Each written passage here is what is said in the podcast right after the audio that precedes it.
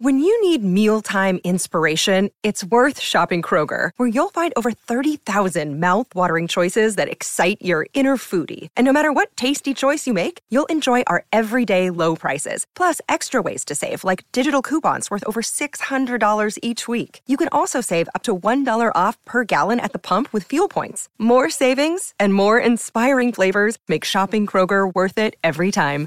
Kroger, fresh for everyone. Fuel restrictions apply. Very good evening. Welcome, folks, to another edition of Higher Ground. Chris Warren with you for the next uh, few hours as we sink our teeth into all the big issues of the day, and there have been plenty. Thanks for your company here at SEN's Late Night Sports Bar. Pull up a stool, uh, grab yourself a drink. Make yourself comfortable and please feel free to join the conversation. The open line is now open 1300 01 1170. And so too is the text line 0457 736 736. Let's get down, let's get down to business. Give you one more night, one more night to get this. We've had a million, million nights just like this. Yes, indeed. Let's get right down to business. Come on, uh, don't be shy. Um, and happy Valentine's Day as well. If you'd like to uh, send through your love song request over the text line, we might play a few of those uh, romantic tunes throughout the next few hours. Cowboy Dan always loves a, a romantic tune or two. But uh, what a what a 24 hours it's been in sport, hey? Plenty for us to talk about. Where do we start? Let's go with Super Bowl. Um, a thrilling triumph for uh, LA Rams, 23-20 over the Cincinnati Bengals in Super Bowl 56 in California. Um, okay, I admit any others didn't watch the whole game.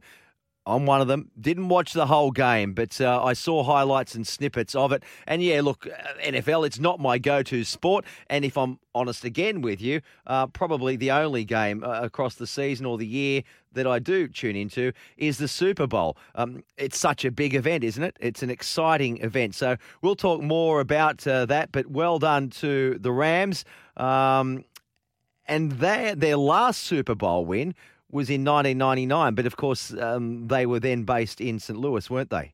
So that's their their first uh, Super Bowl championship as Los Angeles. So uh, well done to them. Now, also big big day yesterday uh, in Houston. Uh, again, we're going stateside. UFC 271 in terms of um, an Australian angle. Gee, we did so well, and Sydney as well. You could say Sydney's becoming the fight capital of the world well, maybe that's a slight exaggeration, but we certainly are churning out some some great fighters at the moment, aren't we? Rob Whittaker's uh, he lost his rematch um, to and, and, and middleweight world title fight against New Zealander uh, Israel Adesanya, but I did see. Um, well, I was here. I, I watched a bit bit of the fight. The crowd seemed to think the judges got it wrong, so there will be Whittaker Adesanya three. I am sure that is ine- inevitable. Um, and Mount Druitt's Tai Tuivasa uh, against the number three heavyweight in the world, the KO King Derrick Lewis got it done in two. The Yanks can't get enough of Tuivasa. Did he Shui as well, Shui Vasa? Um, and his next fight, he's in for another big, big payday. Uh, they absolutely can't get enough of him. And then there's the, the Penrith Panthers wrestling coach, uh, Jacob Malkoun. Now, he's Rob Whittaker's training partner as well. You, you probably know that. And he too had a, a win in Houston. And of course, um, okay, Sydney can't claim this one. Uh, King Casey O'Neill, she's a Queenslander, but a huge win for her. Uh, so a lot of success over there. Um, and last night again, a crazy match. The second T20 against Sri Lanka went right down to the super over. It was, um, and Steve Smith. Uh, thoughts head out to him. He's out of the series now. a Superman type fly trying to save a six. I don't know if you saw that and his head hit the turf with a, enormous force. So he's out of the series. Um, but I thought they were no hope of, of getting the level, the, the, scores level and forcing a super over, but they did, uh, needing 18 or 19 off the final over, Sri Lanka. Um, another big performance, though, from Josh Inglis with the bat and uh, Josh Hazlewood certainly with the ball. Um, what else? Winter Olympics, Laura Peel. Um, and we've got another one as well tonight in the aerial final. So, and very good medal chances. Very good. Laura, I think, qualified first.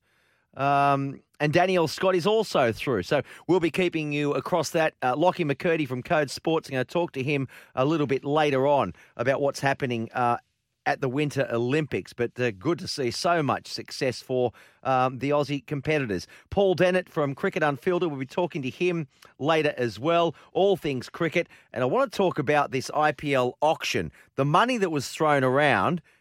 And one, well, little known Aussie, little known Aussie, he has been paid the highest, 1.5 mil.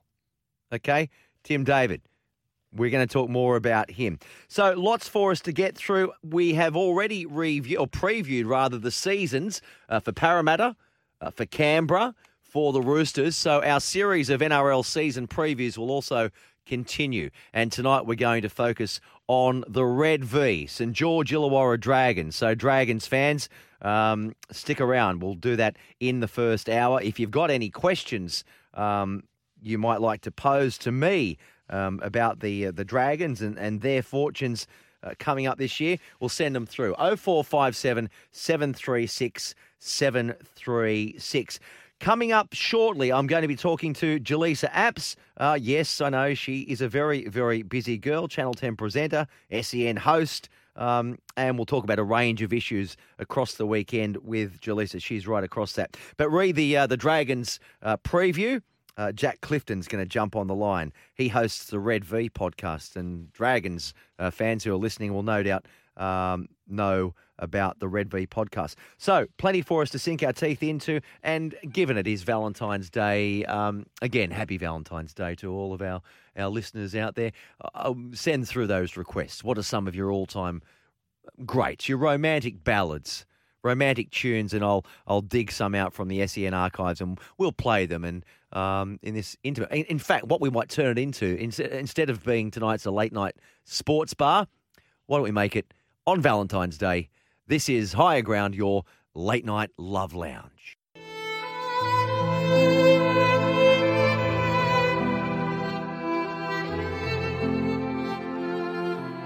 Yeah, well, that's I don't know. See that music.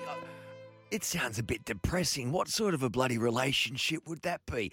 Come on, I want some. I want some romance. Okay, so uh, our guys and girls in the, the studio audience, they are, they are here, so they clearly. yeah, loners, loners, singletons clearly haven't got any girlfriends or boyfriends, so that's why they're here with us. So um, we've sort of done a little bit of. Um, readjusting with the studio, and I know you can't see it, but I'll just take my word for it. We've normally got quite a few of the sports screens on, and there's a fair bit of sporting memorabilia. It's only a small um, studio coming to you here, the higher ground studio. Tonight, it's um, it's not so much the sports bar; it's the Love Lounge. So we've just just dim those lights a little bit. Oh, that's beautiful. That's lovely. And I guess you know where else would I rather be on Valentine's Day than than here with Cowboy Dan. Hello, Chris. Happy Valentine's How are you, Day. darling? very well, thank you. How are you? No, I'm good. I like what you've done with the lights. I think it's very nice, isn't it? Yeah, very subtle, but very nice. And it's nice, and I've got a bit of a over that, uh, that, that those lights there. I've put a bit of that cellophane. Um, what colour? It's sort of a, a purpley, sort of. It, it looks good. Yeah, Yeah, I like it. I like yeah. it a Don't lot. like it too much, no, will you? no, just a little bit. Because you are in a, a happy relationship. I am. I, yeah, I don't want you throwing yourself at me across No. because that's what can happen in confined spaces Correct. on, on Valentine's Day. How was your Valentine's Day, or how has your Valentine's Day been? Uh, good, yeah, um, yeah. Cut and paste. Yep. Cut and paste. Well, well, I'm a singleton, you Yes, know, like know. these losers up the back here, like Did you- most of them. Did you get any secret Valentine's Day uh, gifts? Sorry, uh, no, I, no, I, yes, uh, I got a text, a couple of texts Oh. from a couple of old flames. Secret admirers as no, well. old flames. as- Uh, and uh, the, why are they old flames? Well, probably me. Mm. But I tell you what, I did see today. uh, And by the way, listeners, um, feel free to pick up the phone and have a chat. All right, don't just leave us sitting here like a, a shag on a rock. That sounds rude, doesn't it? A shag on a rock. on Valentine's Day, especially. Yes, a shag's a bird. Yes. Yes, but it does sound a bit rude. Correct. Um, get involved with the show, right? More the merrier. Uh, come in, we'll squeeze you into the studio, um, or just pick up the phone one 01 1170. Send us through a text if you've got any um, any requests, tunes, love tunes. We might try and dig them out as well. 0457 736 736. And on the serious note, yes, it is. Okay, it is the Love Lounge tonight, but it's still a sort of sports bar. It's a sports show. Loosely titled a sports show. I guess we probably talk more rubbish than sport, but um, you know the drill. Anything you want to talk about. Um, loads of cricket to talk about. Steve Smith, he's gone for the T20 series now after last night's uh, failed Superman efforts, but uh, how courageous that was. Um, Dragons fans, we're going to preview your club a little bit later on. We'll do that in the first hour. Loads happening at, in Beijing, the Winter Olympics, so we're going to be uh, talking about that. You might have uh, some thoughts on that as well. Uh, the Super Bowl, did you watch it? Did you watch it, or maybe did you just watch the halftime entertainment, which in itself I think went for about twelve minutes? excuse me, twelve minutes. Um, I I watched. I, I sort of zoned in and zoned out. I didn't watch the whole lot. Um, but it's always a great event, whether you understand the nuances of the the game um, or not. I think you've you've got to watch it sort of as a sporting event. Whether you can devote four hours of your day to it's another thing. Um, but I, did watch the conclusion. So we'll be talking uh, a bit later on to one of your contacts who is in the States right now. He's going to be joining us a bit later on. Yeah, going to set his alarm for 6 a.m. in the morning. Um, by the way, I've oh, got, is it? Okay, righto. Yeah, I've got yeah, a friend who would love to make Super Bowl Day a public holiday in Australia. I don't agree with that. A lot of people watch it though. A lot of people do take the day Yeah, off. A lot of people Yeah. out on the shandies today. Yes, A lot of Yeah. people. And a lot of people out on the shandies yesterday on the Correct. source they were. I, with uh, UFC. Yes, so we, I, we spoke to a couple of them. I- I was out, but not for the UFC. But you're always out. Correct. You're the most sociable person. You're the most sociable person in a relationship Mm, that I've I've ever met. You've got that many leave passes. You don't know what to do with them. well, she, well, Or your lovely um, partner just likes to see the back of you, and she happily pushes you out the door. probably a bit of both. Although she does come along quite a lot. Oh, good, good. Mm. So what's she doing for Rome for Valentine's Day? Uh, uh, probably watching Married at First Sight and going to bed. Or one of those chick flicks? Yeah, no maths. She'll be watching maths. Now, I um uh, something strange. Now, this is Yes. loosely related to Valentine's Day, I guess. Yeah. Strange, I saw a strange thing at the uh, my local beach today at the Wh- pool. What happened? So, okay, Mm. there was just me and a couple of uh, another guy, another girl doing laps. Yep. Local Olympic pool, beach hmm. pool, rock pool, you know. Hmm. And in the corner of the rock pool, sort of looking over the, the water's edge, hmm. an older chap, Yep. in his seventies, I'd I'd say, in budgies, but he was doing the bridal waltz. Yes. That's a bit odd. That's a bit strange. There, there was no bride, and there was no music, Was, he- was he doing and he was well? doing this for I, I would say forty minutes. Maybe he does this every day. No, No? oh, I've seen him there most days. This chap. So it's a wide today. well, I'm thinking, is it something to do with Valentine's Day? Maybe it is in memory of his Could his wife. I don't know. No. So he was doing the shuffle forward, shuffle right, shuffle back. He's got the arm out here, Mm. and he's got the other hand around, I guess, the small of the Mm. the imaginary lady's back. Okay. stepping, sliding back, other way stepping, Really? sliding back. Mm. And he did this for 40 minutes in That's the hot sun, That's for very no hat on, Mm. just his budgies. 75 ish. Were you tempted to go and say hello to him? I was tempted to go and say, now, can, is, is this Rome, is it sort of because it's Valentine's Day? Mm. I thought I thought I'd just stay out of it, mind my own business. He could have done with this music, the bridal waltz music. Yeah.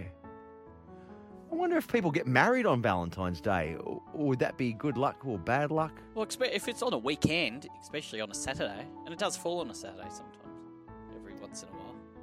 That's how the calendar works. I'd say probably every, yeah, seventh year. Nice Might. mu- Don't know. yeah, nice music. Anyway, happy Valentine's Day. Let's get involved with the show. One three hundred. I'm sick of talking about this this this this waffle. Let's talk some hard hitting sport. Um, we're going to have Jaleesa Apps is going to join us next, I believe. Yes, Hopefully correct. after this break, if we can get hold of Jaleesa. Uh, she was at the All Stars game at the weekend, um, but didn't go down the sideline in the end. I thought she was going to, but she decided to stay up, Technical problems, I believe. I don't stay know. dry. Oh yeah, sure. That's she's making The that up weather was sure. pretty. It was raining. It was quite wet. So she didn't go down on- in the torrential rain on She the didn't. sideline. Mate, you can't call yourself a sideline eye if you don't go and get really, really wet once in a while. Exactly. You okay? Awful. All but right. but smart decision. Yeah, I don't know. Well, no, you got to no. That was her debut. right? You it you was. can't say you can't say no. It's pouring. I'm going to stay in the box. Yeah. No way. You can take it up with her. I will You should. do that next.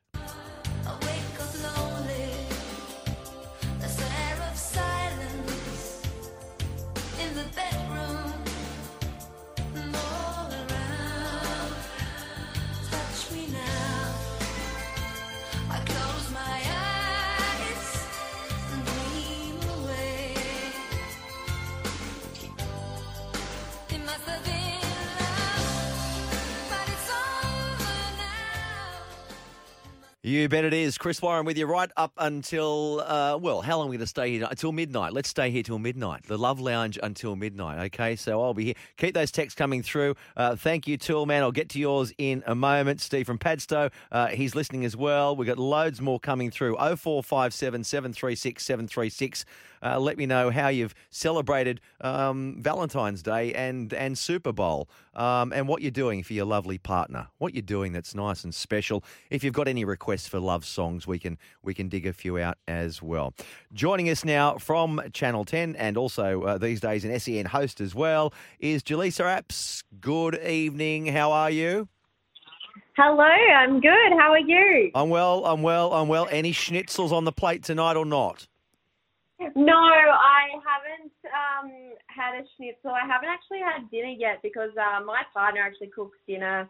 He cooks everything. Yeah. Um, and he's not home yet because he's playing squash and like I, I'm not cooking for myself. Is he kidding? Okay. Okay, okay. Like, well, you could have just you could have taken up the you know you could have headed into the kitchen, put the apron on, and cooked him a nice little romantic meal for when he comes in from No, we've got it divided really good. We've got the cooking and the cleaning, like so. It's a good routine. You don't want to mess it up. Good stuff. Who How, knows long, what'll how long has this relationship been? Uh, can I ask? What, what, what sort of stage are we in, in, in year wise? Oh, we've been together for years. Um, I want to say like six or seven. I Wow. don't know. I don't exactly know. And and has he popped the question or, or not? No, no. I think Hmm. we're just, and I think we're probably happier for it. Well, you never know. because, well, You- but, but then you know, this is my theory: is you know the person is always with you because they actually want to be with you. What uh, what's it? just to really give everyone some real Valentine's Oh, look, he, t- tonight might be his night. He might get down on bended knee for you tonight. What's he cooking? Um, I don't know. I think he's got um, I, I don't know. I think he Okay. had like a. He looked like he was stuffing chicken before or something. Well, I hope, I hope that's what he was doing in there. Now, listen, let's um, right. Let's talk some sport. All stars, well done, well done. Um, on one on one count though, I was a bit disappointed that you um, you didn't get down to the sideline. You dodged the rain on your debut. All right, all right. Hmm? This is a rumor perpetuated by Jimmy Hmm. that I was being a diva and wouldn't go down the sideline. Mm. That is not true. I desperately wanted to be at the sideline, but there was a little accreditation problem. And if anyone knows the NRL accreditation system, well, you probably don't know it. So let me just tell you, it's easier to Yeah. get out of jail Yes. than it is to get to the sideline of a rugby league game if you don't have the right accreditation. So Uh-huh. I was, um, Jimmy and Joel had me in the box. So, uh, yeah, it was fun. All right. Well, so let let's just get that right then. So um, I'll stick up for you. It was all about accreditation, not you being a diva. What an event, though. On a serious side of things, um, I was absolutely gripped um, to the, the TV, if that's the right description. The pre-match stuff was just just beautiful to watch. Yeah, it was really good. And the women's game, I was so impressed with as well. And just to see how far that that's come in the past couple of years, but also the crowd that was watching it too. There were, you know, normally um, in the past couple of years, you've seen a really small women's crowd and then everyone rolls in for the men's game. But that was not the case this year. There was, I would say, 70% of the people who ended up turning up were there for the women's game.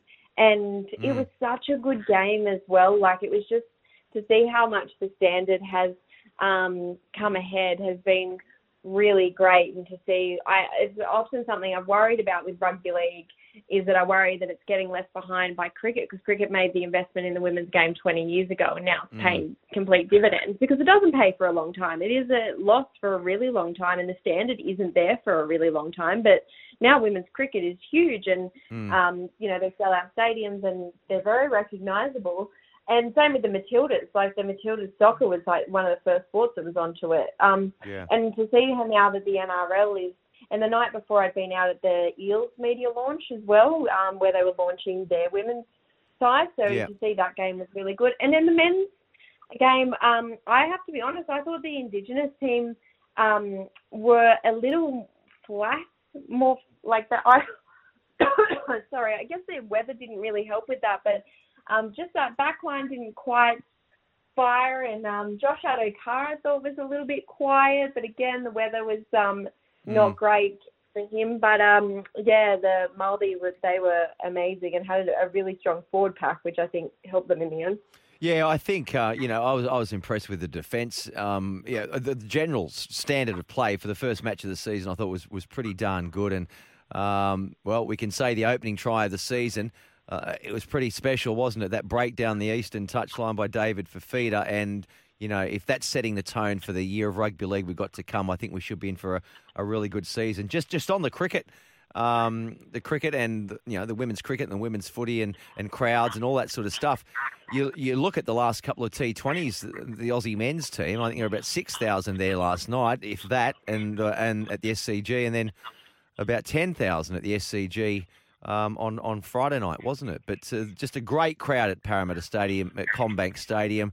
Given the conditions, it just goes to show how how eager uh, the rugby league fans are to have the season back.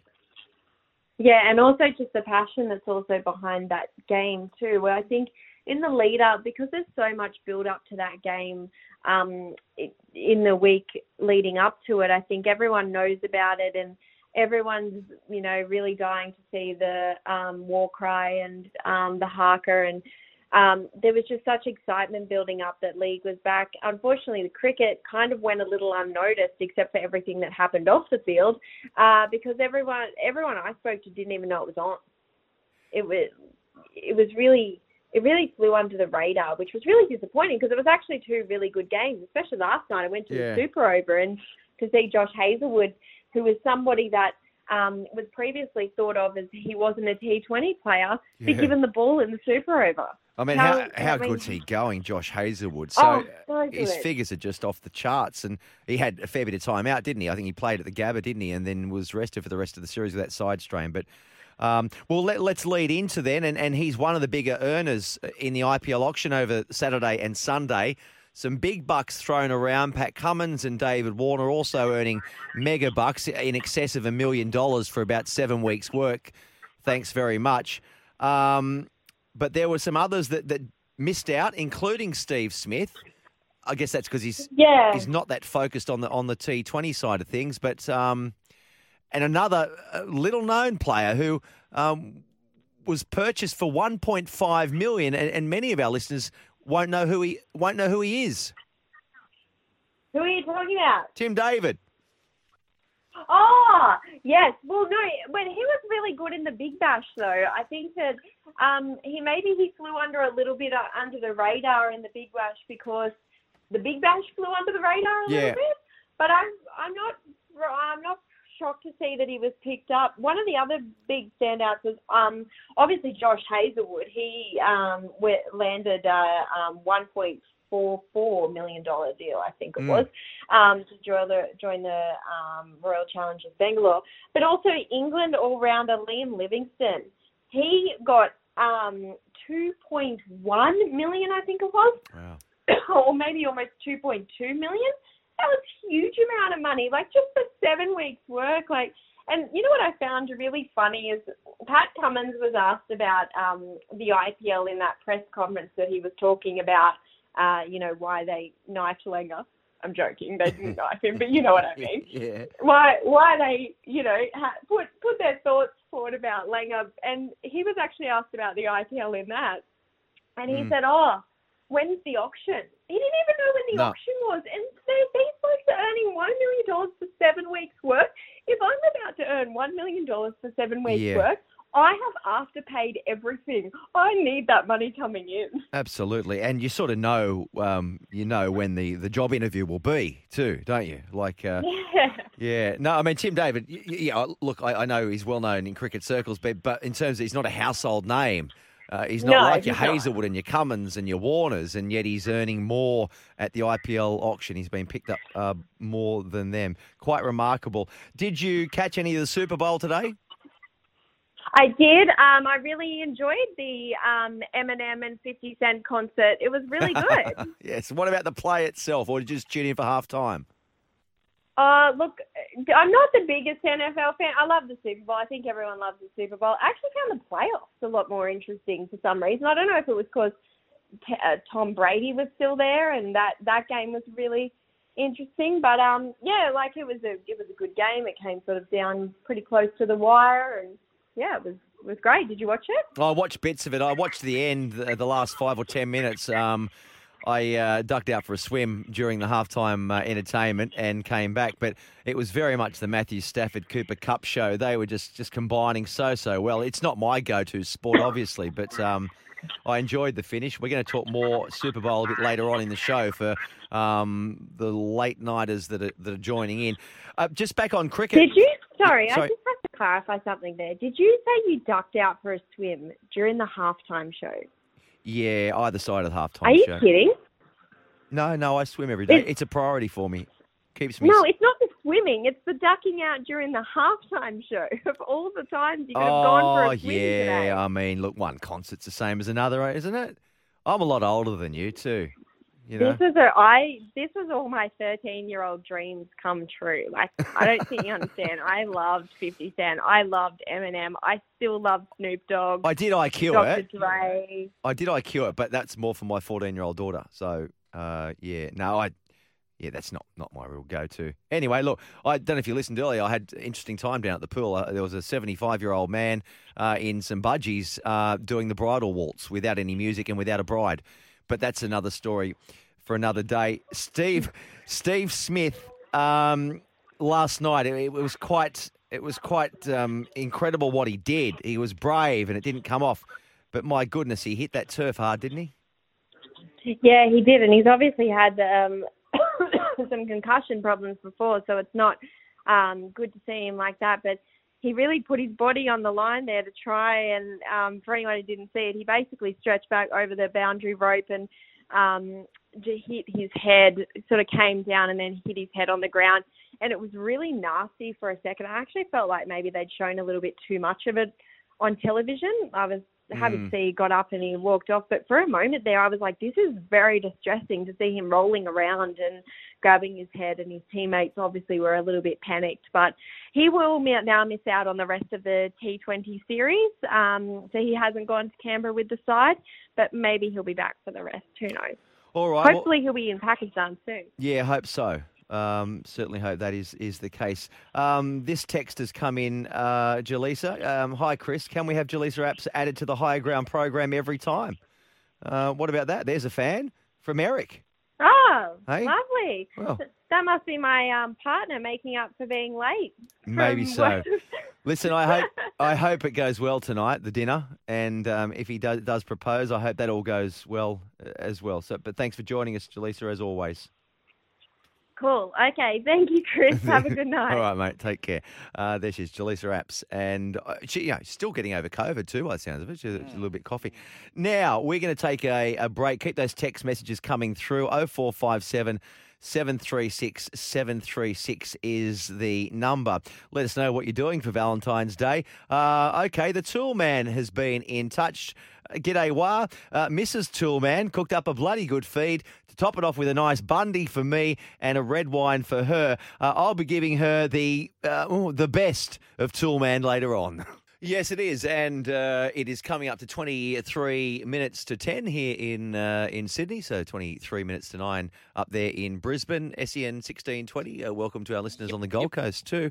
Uh, and text messages keep them coming through. Oh four five seven seven three six 736. Bit of a, uh, a romantic sort of twist to tonight's uh, show. It's no longer the uh, late night sports bar, or for tonight, it's the late night love lounge. So if you've got any tunes you'd like us to dig out, we can uh, we can play that. Eric sends through a text, um, as well as having Jaleesa Apps on the show every night. He wants um, is Cowboy Dan the new Mad Russian? Where is the Mad Russian? Would be good if we can have both of them on the program. Cheers, Eric. Well, the only problem with that, I mean, this this this program, as, as high rating as it is, given that it's later at night, the big boys downstairs, the, the earlier guys on breakfast and then Vossi, Vossi, and in the yeah. afternoon, they soak up all the budget. Yeah, there wouldn't be much budget. So there's nothing left for me and my crew. Yeah. So I don't know that we're able to get another couple in here. I don't But know. it's a good idea, Eric. I'd love to have them both in here. It'd be great. I'd love to work with Uh, Matt Bondi Rush. Jack, I've got your text, mate. I just want to read through it before I um, read it out, but I have got it. So, uh, good evening to you, my friend. Hope you had a nice Valentine's Day. Righto, we are continuing the series, uh, our series of NRL season previews. We've already done Parramatta Eels. Uh, we have done the Roosters. We have done the Raiders. And uh, tonight we're going to focus on St George Illawarra Dragons. I spoke yesterday, actually, to Josh Kerr uh, on the back of uh, his performance in the uh, in the All Stars match.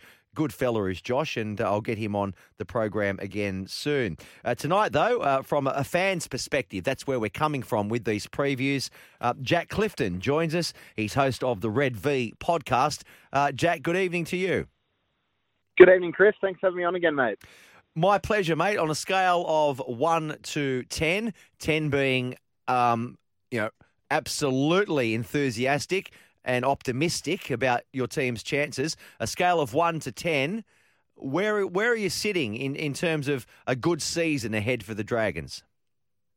Uh, probably sitting on a scale between six and seven, I'd say, Chris. I think I think most Dragons fans are probably the most optimistic before the season, and, and generally by uh, yeah by the end of June, the uh, the optimism scale is on its way uh, on its way down with a bit of a nosedive. But yeah, fairly confident heading into into this season with with the signings that have been made and and some of the young guys that came through at the back end of last year that got a little bit of first grade under their belt. It, yeah, there is there is uh, I- I'd say a case for optimism for the Dragons heading into to 2022.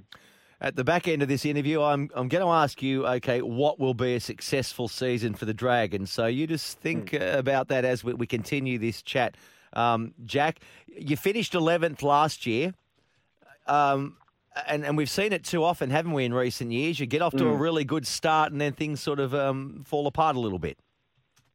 Yeah, I think it's been the uh, a real Achilles heel of the Dragons for for some time, and you could probably date that back to the the '99 Grand Final. Um, uh, there, there'd been um, uh, real fade outs in, in games in, in that era, but but certainly in the last decade, I, I think since well, even when Wayne Bennett was at the Dragons in 2011, the, the Dragons had a bit of a fade out after Origin, but it's yeah, it's something that has really plagued them um, over the last decade, and something that they need to get right. Uh, I guess you could probably point to the fade out last season, but I thought the circumstances were probably a little bit different to other seasons. Um, I think when other coaches and other players had been involved with the club, it was probably more of a, a fitness and a fatigue fade out than anything else. I just don't think the the Dragons had the the squad depth or the quality in uh, in their their squad overall to probably compete with some of the upper echelon sides. And then you throw in, um, like we've spoken about before, Chris, on this show, the what happened with the barbecue and then other suspensions. Mm. Of course, it kind of gets lost that when the NRL brought in the the no contact to the head rule, Tyrell Fuimaono and and Josh McGuire were the two players that uh, copped it on the chin, quite literally, um, from from the Mm. NRL judiciary, and, and that, that certainly affected the, the Dragons a little bit. So um, yeah, that's something they need to they need to try and, um, and address. And I guess us as Dragons fans are hoping that the the fact that there is a little bit more quality and a bit more depth, especially in the forwards. I think after Paul Vaughan was giving his marching orders, that there wasn't a whole lot um, coming through be- behind that. But as you mentioned, you've had uh, Josh Kerr in the program. He's going to Mm. be a really important player for the Dragons this year. But uh, interesting one in George Burgess coming back from England and having had that um, uh, that that hip surgery that has never really been done Mm. before in, in in the sporting world. But you, you also look at guys like like Francis Molo and Aaron Woods that, that could really have an impact with the Dragons. So I think there's cause for optimism. Um, how much optimism? I, I can't answer that question at the moment. We'll talk about a, a few of the, the ins and the outs in a moment. So, yeah, you won your first uh, four of your opening five games. You won last season, including wins over Para and Manly. Um, from a fan's perspective, how are they warming to Anthony Griffin? So he's had one year under his belt now. Um, are they liking what they've seen from Griff? I think it's a little bit it's a little bit split and a little bit divided, Chris. Really, I, I think there's probably half the fan base, and, and I probably fall within that that thinks that Anthony Griffin's done a, done a pretty good job. Um, I, I think uh, rugby league clubs these days are, are very closed closed door type scenarios. It's very hard for us as fans to really know what's going on um, behind those closed doors. And I, I think there's been a fair bit of of, of stuff that's been happening at the Dragons for a long time that um, has probably plagued them in, in, in recent years and, and meant that they haven't had as much success as other clubs. And, and I think Anthony Griffin has kind of been brought in by, by Ryan Webb and, and the rest of the, the Dragons board to try and clean up a little bit of um, a little bit of that mess. Um, and, and I think last year was was quite evident of that. I, think yeah, sometimes um, it's more than a, a win loss uh, record that you need to look at in terms of a coach. And we, we know what he did with, with Penrith, and you could argue to the cows come home whether he had an impact on, on how well Penrith are doing now. But he's he's certainly been known for, for promoting juniors and and um, getting that, that, that those young players, um, getting them some first grade experience. And I think that's going to pay dividends for the Dragons. Um, but then there's others that yeah just look at the, the record last year and, and obviously want immediate success, Chris, which is a hard is a hard sell these days in, in professional sport. Um, but it is uh, unfortunately what coaches they live and die by the sword. If you you have um, 30 losses to 10 or 15 wins, then you- you're going to find yourself um, in line at Centrelink um, in, in in a couple of years if if, if Mm. that's that's what you that, that's the record that you're you're pushing forward. So ultimately, wins are going to be the, um, the the currency that Anthony Griffin has to um, has to deal with. And I, I guess the other thing that you could say to, to that is that I think he's probably got his own squad now. That was um, a Paul McGregor squad that he'd inherited last year. He hadn't really had a chance to buy his own players. He, he bought Andrew McCullough and Josh McGuire and a few other players at, at cut price deals, I guess, to try and pad out the squad and get a bit of experience. But now that he's been able to bring in some of these other lads, um, and, you combine that with some of the youth and some of the quality, like guys like Zach Lomax and Mikaele Ravalawa will will uh, will provide for the Dragons and Benny Hunt, obviously the, the, the skipper. I think, um, yeah, that's uh, this is looking more like Anthony Griffin's squad heading into 2022. Who are you most excited about to, to see run around in the Red V this year? I think George Burgess. I think it's um yeah it's an inter- interesting one for Dragons fans. I don't think we're under no illusions. I, I don't think anyone's expecting the 2014 George Burgess that was unstoppable for South in that that um, drought-breaking premiership um, that they won um, eight years ago now. Um, but I think he's he's an exciting prospect because I I think the Dragons for a long time haven't really had an enforcer in in the in the front row. You can look back into the history books for St George and St George Illawarra, and they've always had a real enforcer in the middle of the field. And I guess you could probably argue that Paul Vaughan was was that um, in, in recent seasons for the Dragons. But I think having someone like George Burgess that could potentially be coming off the bench uh, in the first kind of six to eight weeks of the season, he's 120 kilos, he stands about six foot five. Even if he's not at his complete best and doesn't rediscover that kind of form that he was at South, I think he can be a real imposing man in the middle of the field. And I think he can probably um, add some um, add some wisdom and some advice to some of the younger guys coming through. The Dragons have a couple of young forwards in Josh Corrick and Jackson Shereb that are development players um, that have come through that that Jersey Flegg and SG ball system that uh, might not be stars and might not get to play much first grade this year, but they're certainly players that um, that the that uh, a few fans and, and coaches have got their, their eyes on. And I think someone with George's experience is, is going to be invaluable. And I think he's probably appreciative of getting another shot in the NRL, and he probably thought that NRL dream was was over when he went over to Wigan and, and obviously hurt his hip as well. I'm talking to Jack Clifton, host of the Red V podcast, and Dragons fans that tuning into to this show. I tell you what, a couple of other players that, that I'm really, I think, can um, add a whole lot to your, your squad and your, your season. Jaydn Su'A uh, and also Moses Suli from Manly. Um, I thought Desi really improved Moses Suli um, on and off the pitch, and I, I think he could be a really good acquisition for you.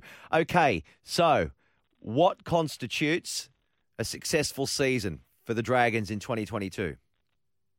Uh, well, it's simple, Chris. It it has to be top eight. The, the Dragons haven't played finals footy since 2018, and it's been few and far in between in the, the Paul McGregor years, and, and they did, they've just got to play finals football. Um, we spoke to uh, Andy Raymond um, on our podcast a couple of weeks ago, and he thought the Dragons slotted into that five to eight position. He thinks they've got enough quality players to um, to, to get the job done. I think if you look through that list, especially with the players that have been signed, uh, and you throw in the likes of of, of kind of Zach Lomax in the centres, Mika Ravalawa on one wing, Ben Hunt at halfback.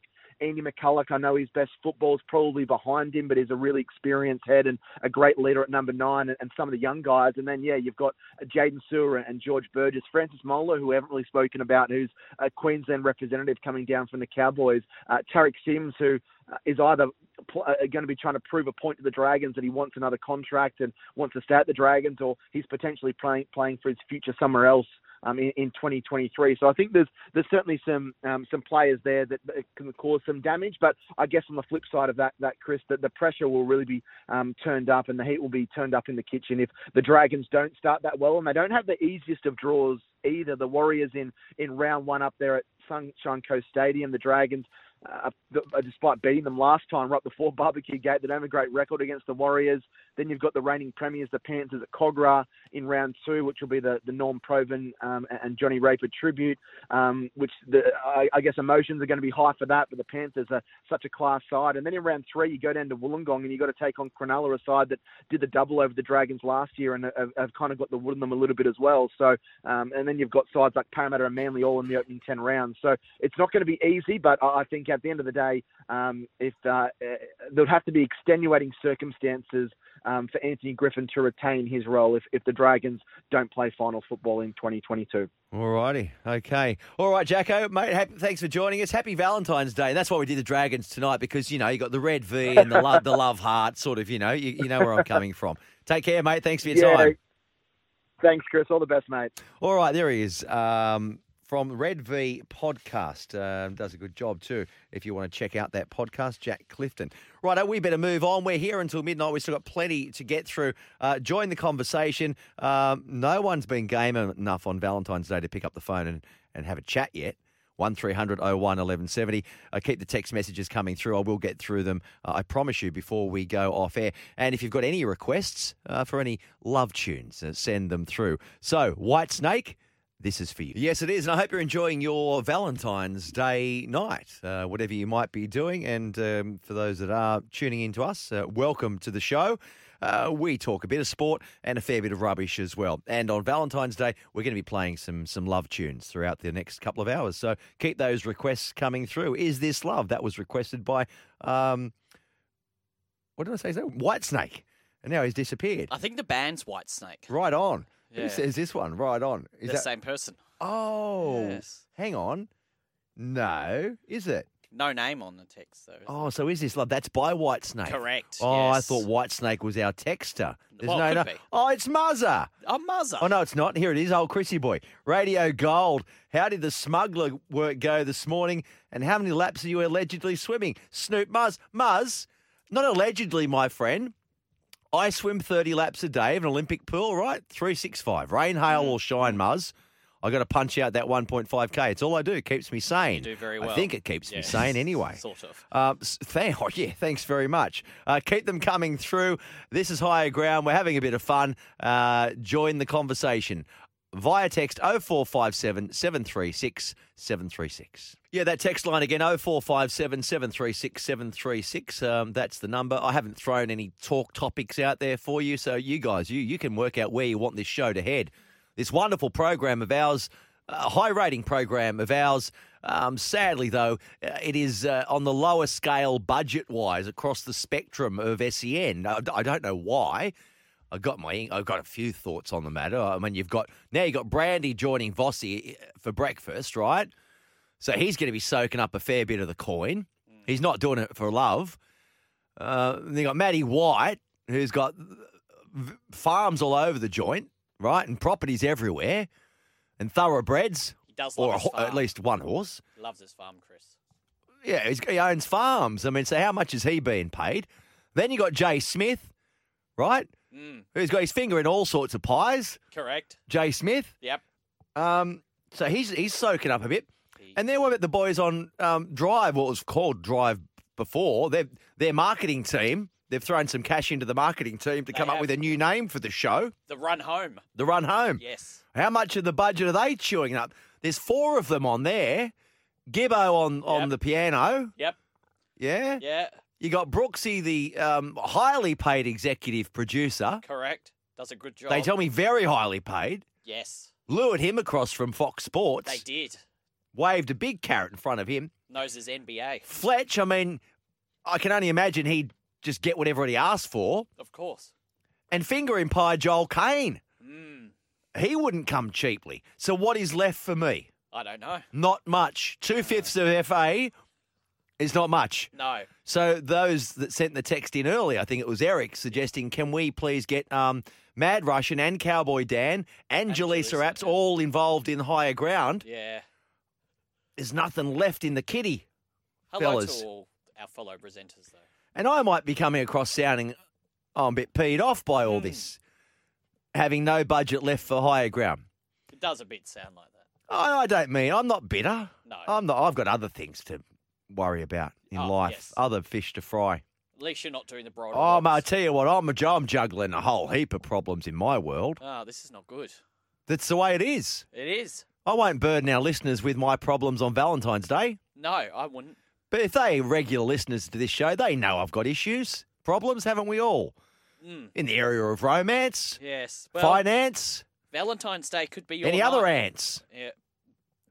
Um, You go on one of those apps and have a drink with someone after the What app? show. I'm on the bloody apps. There's no apps I'm not on. Correct. But I think the apps are sick of me. Yes. I think I need to freshen up some pictures You should. and maybe be honest about my age. Yes. Anyway. Reminds me about something. But anyway, go No, on. there's more to the. No, I've got other issues to deal with rather than worrying about the, the budget or lack thereof for the higher ground program. Well, you're here. I'm here Yes. and you're here. Mad Russian, don't know where he's gone. He's probably been lured off to a another program. No, no, he's still here. They've opened the checkbook and got the Mad Russian, taking him away from me. Well, you, you just never know when he might return. Well, anyway, if he's left here, Mm. I can tell you if you are listening, Mad Russian, it's not a promotion, right? It's a demotion. Uh-huh. All right? Because the only way's up with this show. The ratings will show that. Right? Anyway, how do we start to get onto this? I don't I wanted to talk some sport. Yes. Oh, no, Steve from Padstow. he sent me a text saying, uh, talking about Jordan Rapiner. I'll get to that, Steve, because I've got. I want to talk about the Jordan Rapiner a bit later on. do. Um, he'll be out for two two matches to start the season. Mm. He was already going to be missing one, and now he's been given another two match ban uh, for the shoulder charge in the All Stars match. Um, should that not be three match ban? Anyway, that we'll talk about that a little bit later on. Let's talk about the Super Bowl. Uh, it's coming up to four past ten in Sydney, four past nine in um, Brisbane. But it was all really about uh, Cooper Kupp and good name, Cooper Kupp. If I was the commentator, and I don't know how Gerard Whateley didn't slip in a Cooper Cronk. Maybe he did. I didn't listen to the whole lot. No. Maybe he did slip in a Cooper Cronk. It was a great call. Matthew Stafford and Cooper Kupp, though, they they just combined uh, so well. In the end, uh, LA Rams, uh, thrilling 23 20 triumph over the Cincinnati Bengals, who, you know, most people at the start of the season were like, no way in the world will they end up winning their championship, uh, the conference, and then going on into the Super Bowl. Um, but a really close contest in the end. So that's the Rams. That's their second Super Bowl championship in the franchise's history and their first since moving back to Los Angeles in 2016. So the Rams' last Super Bowl win was in 1999, uh, but then they were based in St. Louis. So just back on uh, Rams quarterback Matthew Stafford, uh, some of his numbers. He completed 26 of 40 passes for 283 yards and two interceptions. But Kupp, who was later named uh, MVP, and I, I could see that coming. He's an, as a you know an outsider to the game. You, he's his his fingerprints were all over the game. He caught eight passes for 92 yards, and then Aaron Donald recorded two of um, LA's seven sacks, including that final one. Um, when uh, quarterback Bengals quarterback Joe Burrow, he was uh, forced to throw a desperate fourth down incompletion. There was 39 seconds left to play, and I don't know the intricacies of the game enough. So why, if there's still 40 seconds to play, uh, why were the Rams already victorious? And they just celebrated basically for 40 seconds and why, wound down the clock. I don't quite understand that. I might ask uh, someone that follows the sport a lot closer than I uh, to explain that for me. Anyway, um, why don't we just relive? Why don't we relive some highlights from Super Bowl 56 and a 23 20 victory for LA Rams over the Bengals. to kick.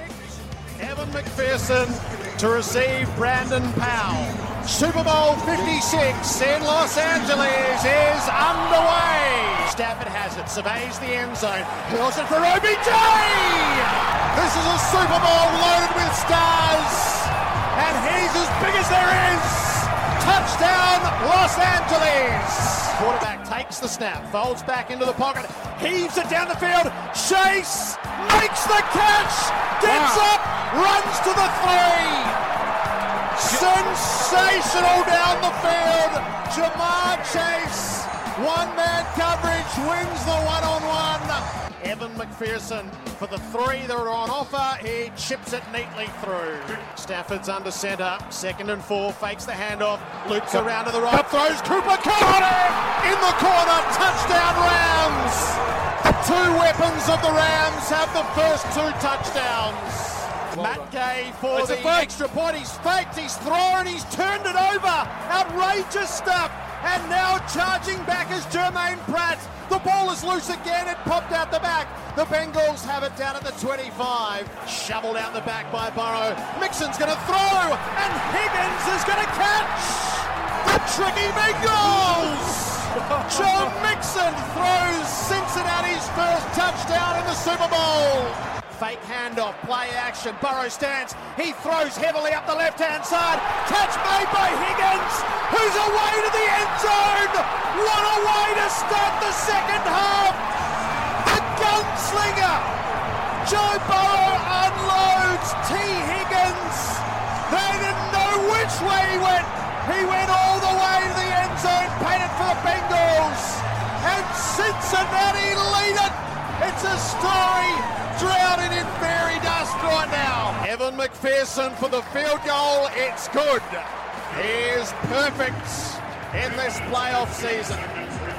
The Rams searching for the go-ahead score. Stafford rolls out to the right, throws Cooper Kupp. Who else? Wow. The Rams lead. Did he catch it? He caught it. And the maximum pressure. Kupp took the catch. Hammered. We wait on the call. Referees come together. Crowd hushed, waiting. Super Bowl hangs in the balance. So Kupp he was being manhandled in all directions and he got savagely hit. He didn't get his feet down. He took the catch, but he couldn't get his feet down in the end zone. Wow. Still they trail. A minute 38 left. The Rams down by four. Stafford's under his center. Takes the snap. He's going to loop it up. Cooper Kupp. Yes! Got it! Makes the catch at the side. Los Angeles lead. Matt Stafford to Cooper Kupp. 43 seconds left. Joe Burrow, fourth and one. He stands in center field and center stage. Burrow takes the snap. He's sacked. It's over.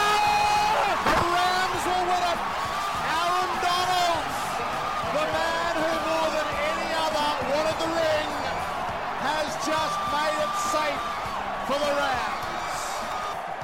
It's as good as a sack. Burrow had to throw it away. And there's 39 seconds on the clock. And Matt Stafford with the luxury of taking a knee. Down he goes. And the clock runs down. The Rams take Los Angeles. They come from behind in the final quarter to win Super Bowl 56. Matt Stafford with a career-defining drive. Cooper Kupp with the catch that mattered most. And Aaron Donald with the defensive play to ensure it was to be.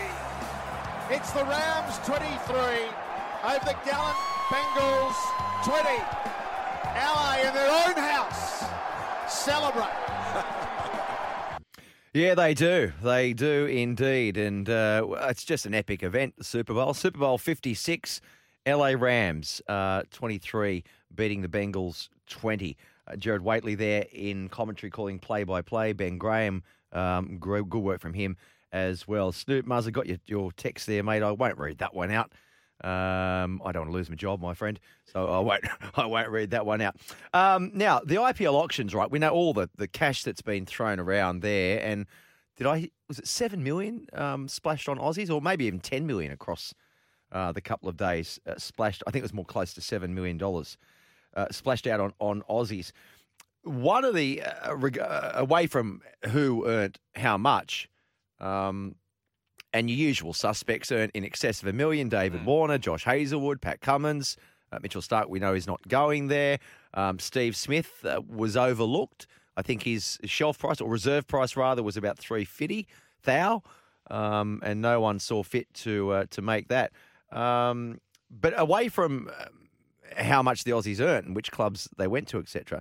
One one issue over the weekend was the poor old auctioneer, and I was talking about this yesterday on Sports Central he he fainted, um, and there was grave concern for him. As it turned out, he, he's okay. I think um, it was uh, cited as being low low blood pressure, but I think he's all right. Um, now, Bondi Jack has sent me a uh, or us our program a text. Um, I won't go into all of it, but, but Bondi is basically saying, um, well, he, he's calling. I tell you what he's calling the boss of of, of the Punjab club. Um, I think his, his name's Ness Wadia. I'm not quite sure, but uh, Bondi Jack is calling. He says, "Chrissy, super A grade drop kick, pompous bully boy, um, and should be ashamed of the arrogant antics that may have led to tragedy at the IPL auction." So I didn't watch the IPL auction. I don't suppose you streamed and, and was across it. No, I, I didn't no, I watch it. wasn't No, I it, had other stuff to do Yeah, over yeah. the, over the weekend. Mm. Um, but basically, uh, Bondi Jack saying that he was sort of pressured. Um, the auctioneer was really pressured by this boss of Punjab, um, spoiled rich brat, um, calling him. Anyway, the auctioneer Hugh Edmeads, um, he fainted and, and was, uh, I think, dropped to the to the concrete. So look, he is okay, but it could have been, it could have ended really, really badly. Anyway, so um, the good news is that, that Hugh, I'm sure, is okay. Um, and Bondi Jack says, I, I prayed to God that he, he wasn't brown bread, but um, high stakes and high pressure. And I didn't watch it, so I can't really comment on it. But it would sound like um, some of the bosses of these clubs need to sort of have a look at uh, how they, they behave. I think I did see that clip on uh, Twitter yesterday. It was quite scary to watch. Very scary. Yeah, I can imagine. okay, yeah. And it can it can happen too. I mean, you know, high blood pressure, low blood pressure, um, and you, you can just you can just faint. Happen happens. Um, well, not I say often, but it, it can happen. Righto. Um, away from that, now I wanted to talk about um, Jordan Rapiner. And I've got to correct myself always and say, am I saying it right? Yes, it's not Jordan Rapana anymore. That happened. That changed a year or two ago. Yeah. Jordan Rapiner. So uh, we know what happened in the All Stars match. Um, he was you know, basically ended up in the sin bin. There was a couple of shoulder charges. Uh, he was charged, wasn't he, for the first one? I think it was on David Fifita. And um, long story short, he has been handed a two match ban for the 2022 season. Mm. So, and there's two angles to where I'm going with this, and, and feel free, ladies and gents, to have your say on this, right? Firstly, so he's got two match bans, that means he can't play until round three. However, he had already been given a one match ban from the NRL for a drink driving offence in September. Mm. So basically, bringing the game into disrepute. Anyway, we'll we'll we'll we'll hand you a sanction one match ban. So Jordan Rapiner was not eligible to play until round two this coming season. So now he's got another two game ban handed to him with an early plea. Still gets two games, but they are served, or that those sanctions, suspensions are served concurrently. So rather than it being a one match ban plus the ad- additional two match ban, it's a three match ban. They're served at the same time. So he will still only miss two matches of the upcoming season. Now, I'm not a Raiders fan. I, I take me take me out of this. I, I don't care at all, really. I just the, the system. I would have thought if you handed a two match ban, that would be suspending you from two matches from which you are eligible to play. if I'm making myself clear on this. So, round one, he was not eligible to play. So they can hardly ban him from a match where she's already been banned from. So I guess I'm I'm just wondering, scratching my head, why they serve, served concurrently? Anyway, I, I think it probably should have been a three match ban. The one for drink driving, add the two, and not able to come back until round four. The good news for Raiders fans is that Jordan Rapiner is able to come back in round three. Just think it's a bit odd. Um, I think it's a bit odd. Anyway, good luck to them. They they, they got away with that. Um, you might have your thoughts on that. Um, Steve from Padstow says, I, I, I don't think Ricky will cop Rapiner's garbage this season. Let's hope um, he has uh, grown up. All right, you might like to have your say 0457 736 736. Uh, the aerials, women's aerials final um, on in Beijing at the Winter Olympics. We are going to um, chat all things Winter Olympics next. Stick around, a break, and back with more. Alrighty, time now to uh, head to Beijing for the Winter Olympics update. Well, we're not going to Beijing, but uh, joining us to talk all about the Winter Olympics, um, he joined us yesterday. He, he's across everything, every discipline at the event. Lockie McCurdy from Code Sports. Thanks for joining us, Lockie, on, on higher ground. Happy to be here anytime, Chris. Always happy to talk all things Olympic Games. Read a great article today in the Telegraph, and it was comparing. Uh, well, I mean, the Poms they just can't take a trick. They are yet, they are yet England yet to um, to register on the medal count. So we are we've got four medals, so it's four zip, just like the Ashes. Um, it's nice to be beating uh, England, but quite surprising because particularly the sliding sports, they are they're generally there or or always there, aren't they? Um, and we pipped them on the skeleton as well. Yeah, they've. Uh, I think the only thing they just won against us was the uh, mixed doubles in curling, and even then, I think it was only by one or two stones. So they've. Uh, they'll take whatever they can get the uh, the British team because it's been all green and gold so far this this summer. That's for sure. Absolutely. All right. Well, let's look ahead to tonight, mate. What have we got on? It's the um, women's aerials tonight. Uh, we've got a couple of girls into the final, haven't we? Laura Peel and, and Danielle Scott. Yeah, this is one that uh, everyone's been quite excited for because Laura Peel, she's a two-time world champion. There's so much excitement around her going into these games. It's always kind of been in her mind that Beijing was going to be the one where she really went for gold, and she absolutely delivered in qualification. She posted the, the best score of any um, qualifier with a 104.54 to finish three points clear at the top, Brilliant. which means kind of similar to Jakara Anthony in the moguls earlier, sort of last week. Uh, she'll be going last in the final. She'll be able to set the score. She'll be the one that people are looking to beat. So, fantastic position for her. And then we also had another great performance by Danielle Scott, the 31 year old, um, been to a few Olympics now, but this one, she's looking very focused and looking very on. She finished in fourth in the first qualifying to book her place straight in the final with a 96.23. So we've got two Aussie girls there, Laura and Danielle, who are looking in a very good position to to get another medal for Australia in this already record-breaking Olympic Games. We had another girl there too who, who didn't make the final. Is that right? Yeah, Gabi Ash. Uh, this is her first Olympics, her Olympic debut. Um, fantastic to get there. Her sister is also was also in the Winter Olympics team, but has already flown back to Australia. Mm. But yeah, Gabi, I think she finished two places outside the final, so she finished in 14th overall with only the only the top 12 going through. So unfortunately, misses out on the final, but no doubt she'll be back in our future Olympics. Yeah. Maybe look out for her in Milan. Yeah, absolutely. Um, now, I want to talk about Bree Walker as well. Um, Mm. Before we do that, there was another girl there, and I'm sorry, I'm not quite across this story, but I know you will be. An Aussie girl. Am I right? She's competed with a broken leg or after coming back from a broken leg? Yeah, it's quite remarkable. Young Abi Harrigan, uh, only 19 from Jindabyne. She's a skier, um, and she was competing in a couple events, um, freestyle skiing throughout this games, but she actually pulled out of the big air uh, competition, the one where they go down the one big jump. You'll see a few tricks. Yeah, we've seen a few people in that.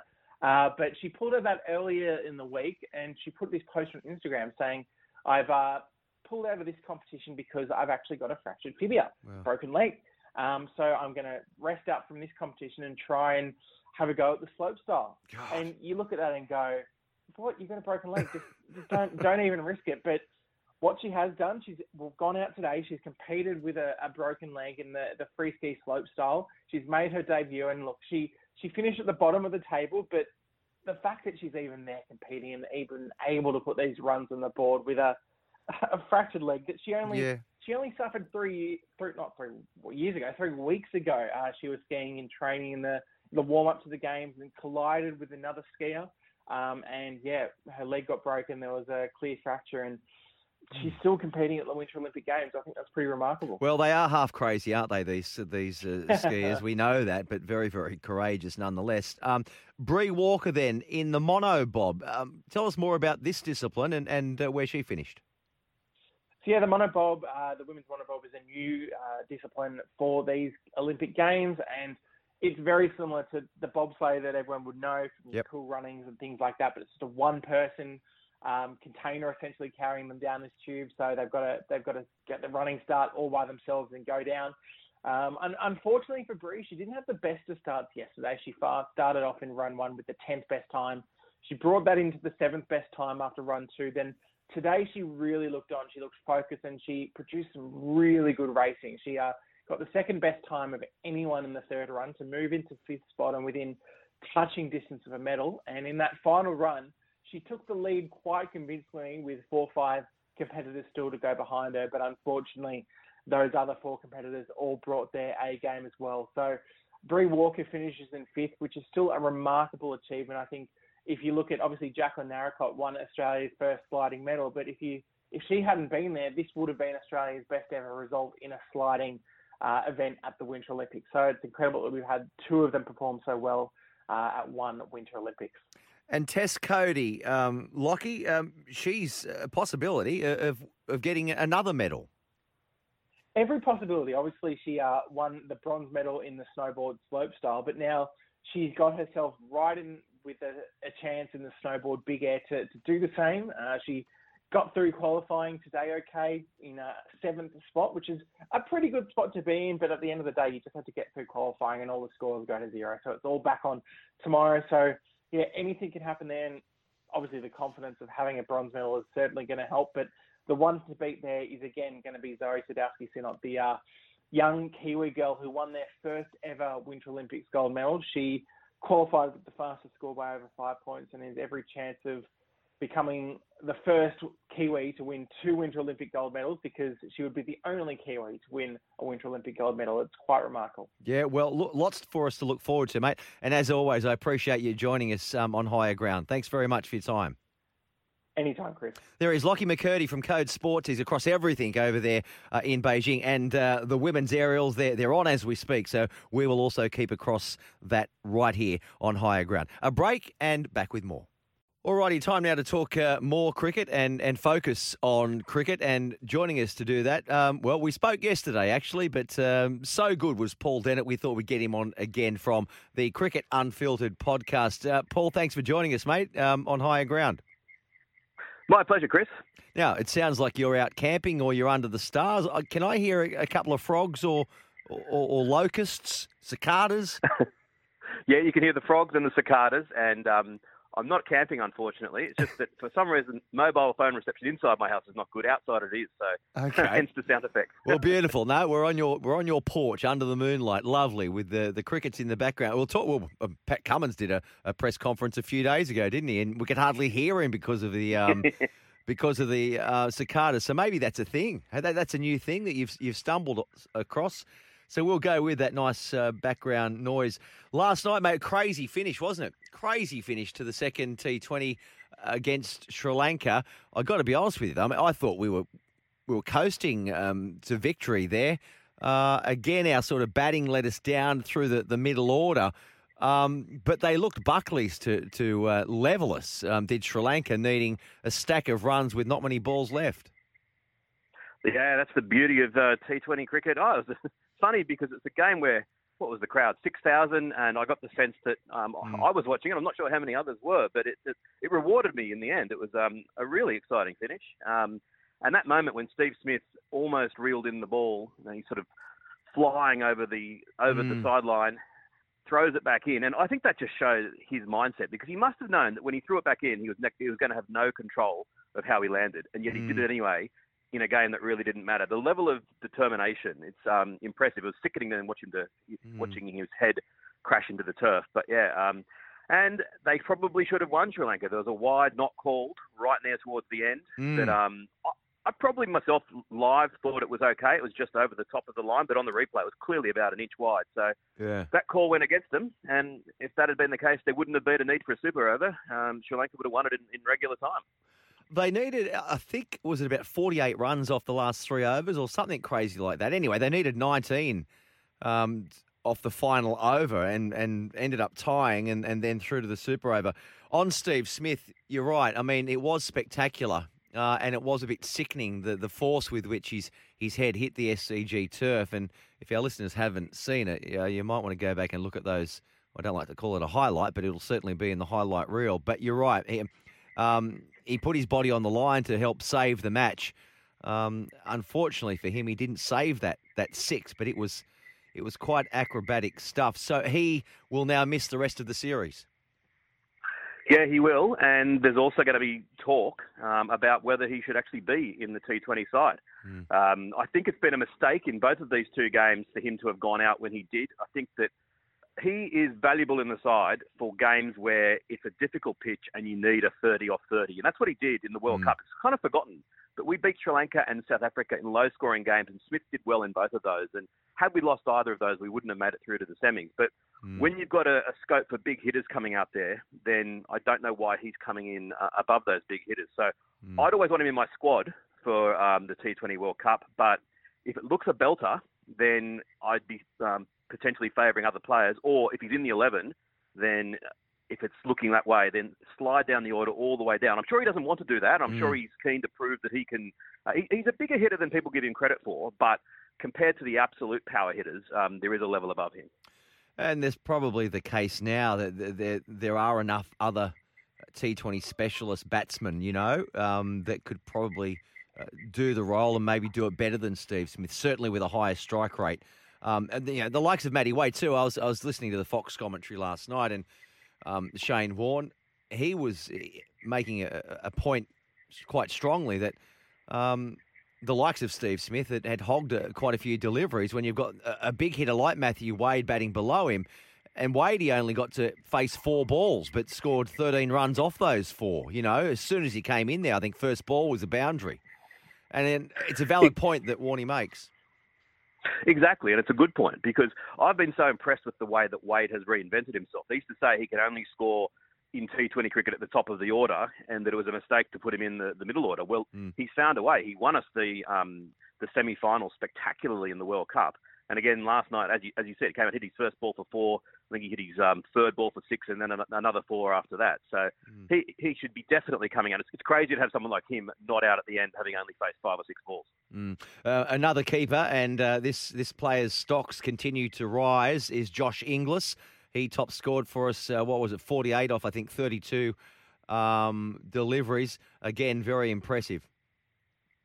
He certainly is, and again, the fact that he, he's a top order player, he bats at number three, he could he could certainly open. Um, that puts a little bit of extra pressure on the captain. Um, Finch got a, a reasonable score. He got 25, but it wasn't anything spectacular. And as I sort of said to you when we spoke the other day, that this squad is going to get um, some real pressure when Mitchell Marsh and David Warner come back into it. Um, that will will someone like Aaron Finch find his way uh, being forced out of the side?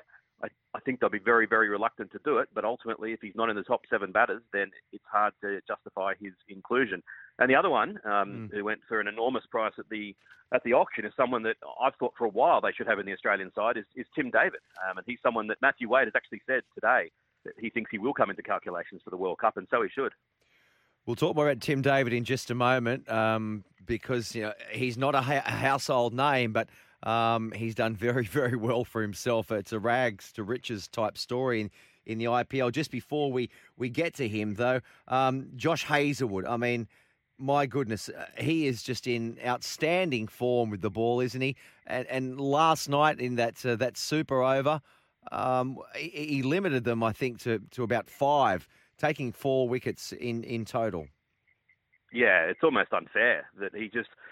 In, in hindsight, it seemed inevitable that he was going to do that. Uh, when when you see him up close, he is so impressive, like six foot six or something like that, and he just um so athletic. Um, he conceded only five, of which one of them was a bye. Um, so And a wicket. yes, Mm. and the wicket as well. Yeah, um, he is um, fast becoming the, one of the best T20 fast bowlers, which you know he's been at that level at Test match level for a long time, and so the fact that he's gone for almost one and a half million dollars at the IPL auction is no surprise. Well, let's talk about the, the IPL auction and, and just sort of summarise it for our listeners um, who might not be right across it. I think there were 43 Aussies up uh, for bidding um, across the two days, Saturday and Sunday. Uh, you'll have these figures. I think around 7 million, maybe more, was uh, spent on Aussie uh, players for the IPL. Um, okay, winners and losers. Now, we talk about Tim David, and you know those that, aren't rusted on cricket fans. No, he's not a Hazlewood. He's he's not a Cummins. Uh, he's not a Starc. Um, but he's a big hitter, and he has commanded of all the Australians available. He has commanded the highest price at one point five three million dollars. Tell us more about Tim David. Well, um, he is a very exciting player. Uh, I would love to have had a camera on him during the auction because no fewer than six franchises bid for him during the process. Hmm. He must have had a calculator out trying to work out the con- conversion from lakhs rupees to dollars the whole way through. and it looked like it was going to stall at about a million. And then Mumbai Indians, who'd been sitting there quietly, suddenly came in and got involved and ended up winning it. So um, to, to think about his figures, I jokingly said on the on the, the show yesterday that he had a strike rate of 180. Yeah. Um, I was being tongue in cheek. His actual strike rate is 159. No one has a strike rate at that level, and anyone who approaches that strike rate, they average about 20. He averages 34. Hmm. So his typical innings is about 34 off 21 balls or something like that, and he can belt the ball to all parts, not just um, uh, smacking it over cow corner. He can crack it to any in any direction. Uh, he's just been in the Pakistan Super League in the last um, couple of weeks, and you just look at some of the scores he's putting up. They're just incredible. Sometimes he's, you know, scoring 70 off 28 and that sort of thing. So I, I think that the fact that the IPL um, franchises, six of them showed interest, that's sort of showing the Australian selectors it's time to to get him in the Australian side. Apart from anything else, you cannot turn off the television when he's coming out to bat. He's the most um, exciting player. He's even more exciting than Glenn Maxwell, I'd say. Jeez. So a bit more about him. So Perth Scorchers, he was with them. Hobart Hurricanes as well, um, and currently playing in the in the Pakistan uh, T20 Super League, where I think uh, I heard Ben Horne today um, on uh, on breakfast with the boys here on this station. I think he was saying his strike rate in the Pakistan Super League is around two hundred. Yes, it's just I, I was looking through his matches um, last night and just my you know jaw dropping further and further. Mm. Um, he was born in Singapore to Australian parents and has really kind of um, you know hasn't made a huge uh, mark on the Australian radar that he was kind of struggling to get into the Perth Scorchers uh, lineup um, several years ago because it's such a hot lineup. And then it's the Hobart Hurricanes who've sort of um, thrown him a, thrown him a lifeline. But wherever he goes, whether it's Pakistan or whether it's across to the Caribbean, um, uh, the Caribbean Premier League, Mm. um, he- just, you know, you can't keep on doing what he's doing and call it a fluke. I mean, he's averaging, as I said, in, in the mid 30s, and at that strike rate, it's just, um, it's just incredible. We talk about Matthew Wade coming in and um, striking from the start. If if Australia had Tim David last night to come in um, with five overs to go, then Yeah. who knows? We might have got another 30 or 40. Well, I'm talking to Paul Dennett, uh, Cricket Unfiltered uh, journo, podcaster, um, broadcaster. Uh, He knows all about cricket. Now, just on it, I mean, his his reserve price for that auction was seventy five thousand.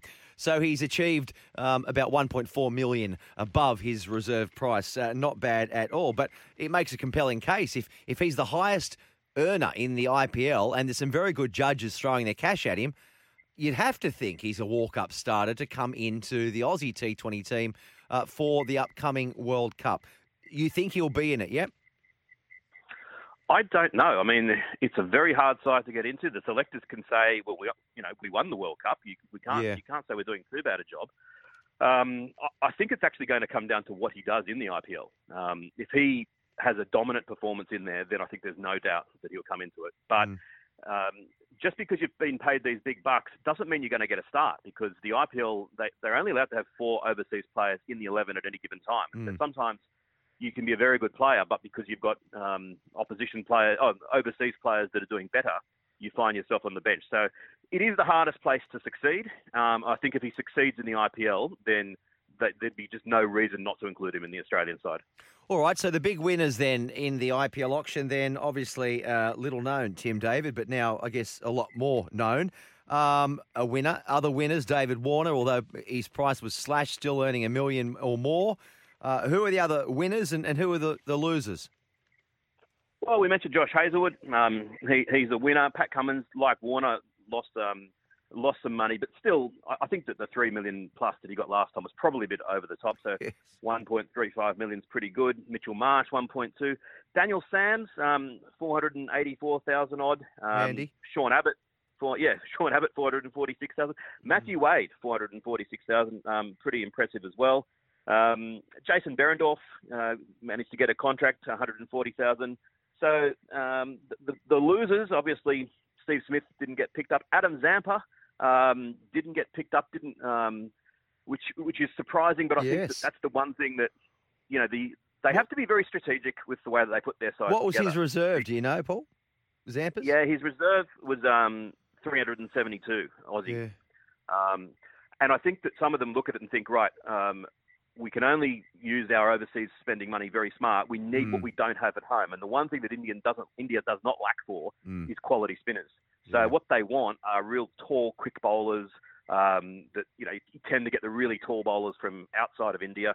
Some of the really, really big hitters, but um, poor old Zampa is up against them at their absolute strength. So I still think that um, you know, I, I still think that he uh, deserved to be picked up, but it also comes down to what the teams need. So yeah, he was um, unfortunate, and some of the other um, Marnus Labuschagne uh, didn't didn't get picked up. I think that's um, probably a mistake as well.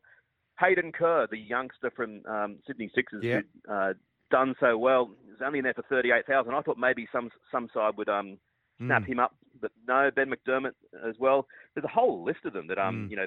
The, the saddest thing is that some, several of them didn't even um, get called up. That's the way that it works out. That teams kind of give an indicator of who they're actually interested in bidding for, and if you're not in that list, you don't even have the ignominy of being um, passed in. You don't even actually get onto the um, Yes. onto the bench in the first place. So there's loads of those that um, put their names down and, and, and never got a mention. But it is a it is a brutal process because the auctioneer is just doing it as um, you know routine, and suddenly a player all his hopes and dreams come up. Anyone interested? No. Okay, next one, Yeah, bang. Um, and it's um it's it's quite it's quite something to behold. Yeah. All right, Paul. I appreciate your time, mate. I'll, I'll let you, you know, lay back in your hammock there on your your, your outdoor deck and uh, listen to those those frogs and crickets. I appreciate your time on higher ground. Good on you, Chris. Thank you. Great stuff. There is Paul Dennett, and you can catch more of Paul and the crew um, on the Cricket Unfiltered podcast. This is Higher Ground. Plenty more after the break. I hope you're having a, a lovely Valentine's Day evening, wherever you are, whatever you might be doing. Uh, to all our regular listeners, um, I hope you're okay. I hope you're well. Now, we spoke to Lockie McCurdy earlier on in the program, and I did say we, would stay across the, the women's aerials at the Beijing Winter Olympics. Um, Laura Peel and Danielle Scott um, made it through to the final. However, um, they need to com- compete to go through to the super final. Only the top six go through. After jump one, Danielle Scott was uh, ranked uh, ninth and Laura Peel was ranked 12th. Danielle Scott's just had her jump, um, and I believe she's from up around uh, Bluey's Beach, where I go often for holidays up there on the mid, mid north coast, just near next to Boomerang Beach. Her, her her family and friends were all cheering her on. Um, Channel Seven crossed to her pictures of them. Unfortunately, she failed to land it. Um, her head hit the snow quite hard. She bounced straight back up, uh, but that ruled her out. So she hasn't gone through to the super final. Laura Peel, um, a real medal fancy. And this is an event too that we, we have won before. It's it's it's our pet event, really, isn't it, for the women? Bloody dangerous though. Uh, I'd hate to to try it myself. Uh, You, you can't see the, the the landing ramp. You're doing twists and turns. Um, yeah, we, we won gold, didn't we, at Salt Lake City in 2002, and then gold again, uh, Lydia Lassila in Vancouver 2010. But Laura Peel, uh, she's through. Um, she scraped into the super final. So hopes are still alive, uh, not just for a medal, um, but maybe maybe even the precious kind of me- medal. So um, we will do our best to keep you across that. So well done to Laura Peel and uh, commiserations to Danielle Scott. Stick around, keep those text messages coming through. Uh, 0457 736 736. Bondi Jack, I've got another one from you. I will read that uh, concerning uh, Jordan Rapana uh, and his concurrent suspensions. So uh, we'll talk more about that after the break. You bet it is. I'll be here for another hour as well, keeping you company on uh, Valentine's Day evening. Hope you're well. Um, get in touch if you are awake. You might be a, a shift worker, night shift. You might just be a night owl. Um, you might be um, just unable to sleep. I don't know. I don't know. But thanks for tuning in either way. 0457 736 736. So just repeating that uh, Laura Peel is through to the super final of the uh, the aerials, um, the very dangerous aerials at the Winter Olympics. So we will uh, keep you uh, across that if we if we can. I'm sure we can as well. Um, now. Rugby league wise, I did say I'd touch on this uh, again. Uh, before I do, on Steve Smith, um, we know he's now ruled out for the T20 five match series after playing in the first two.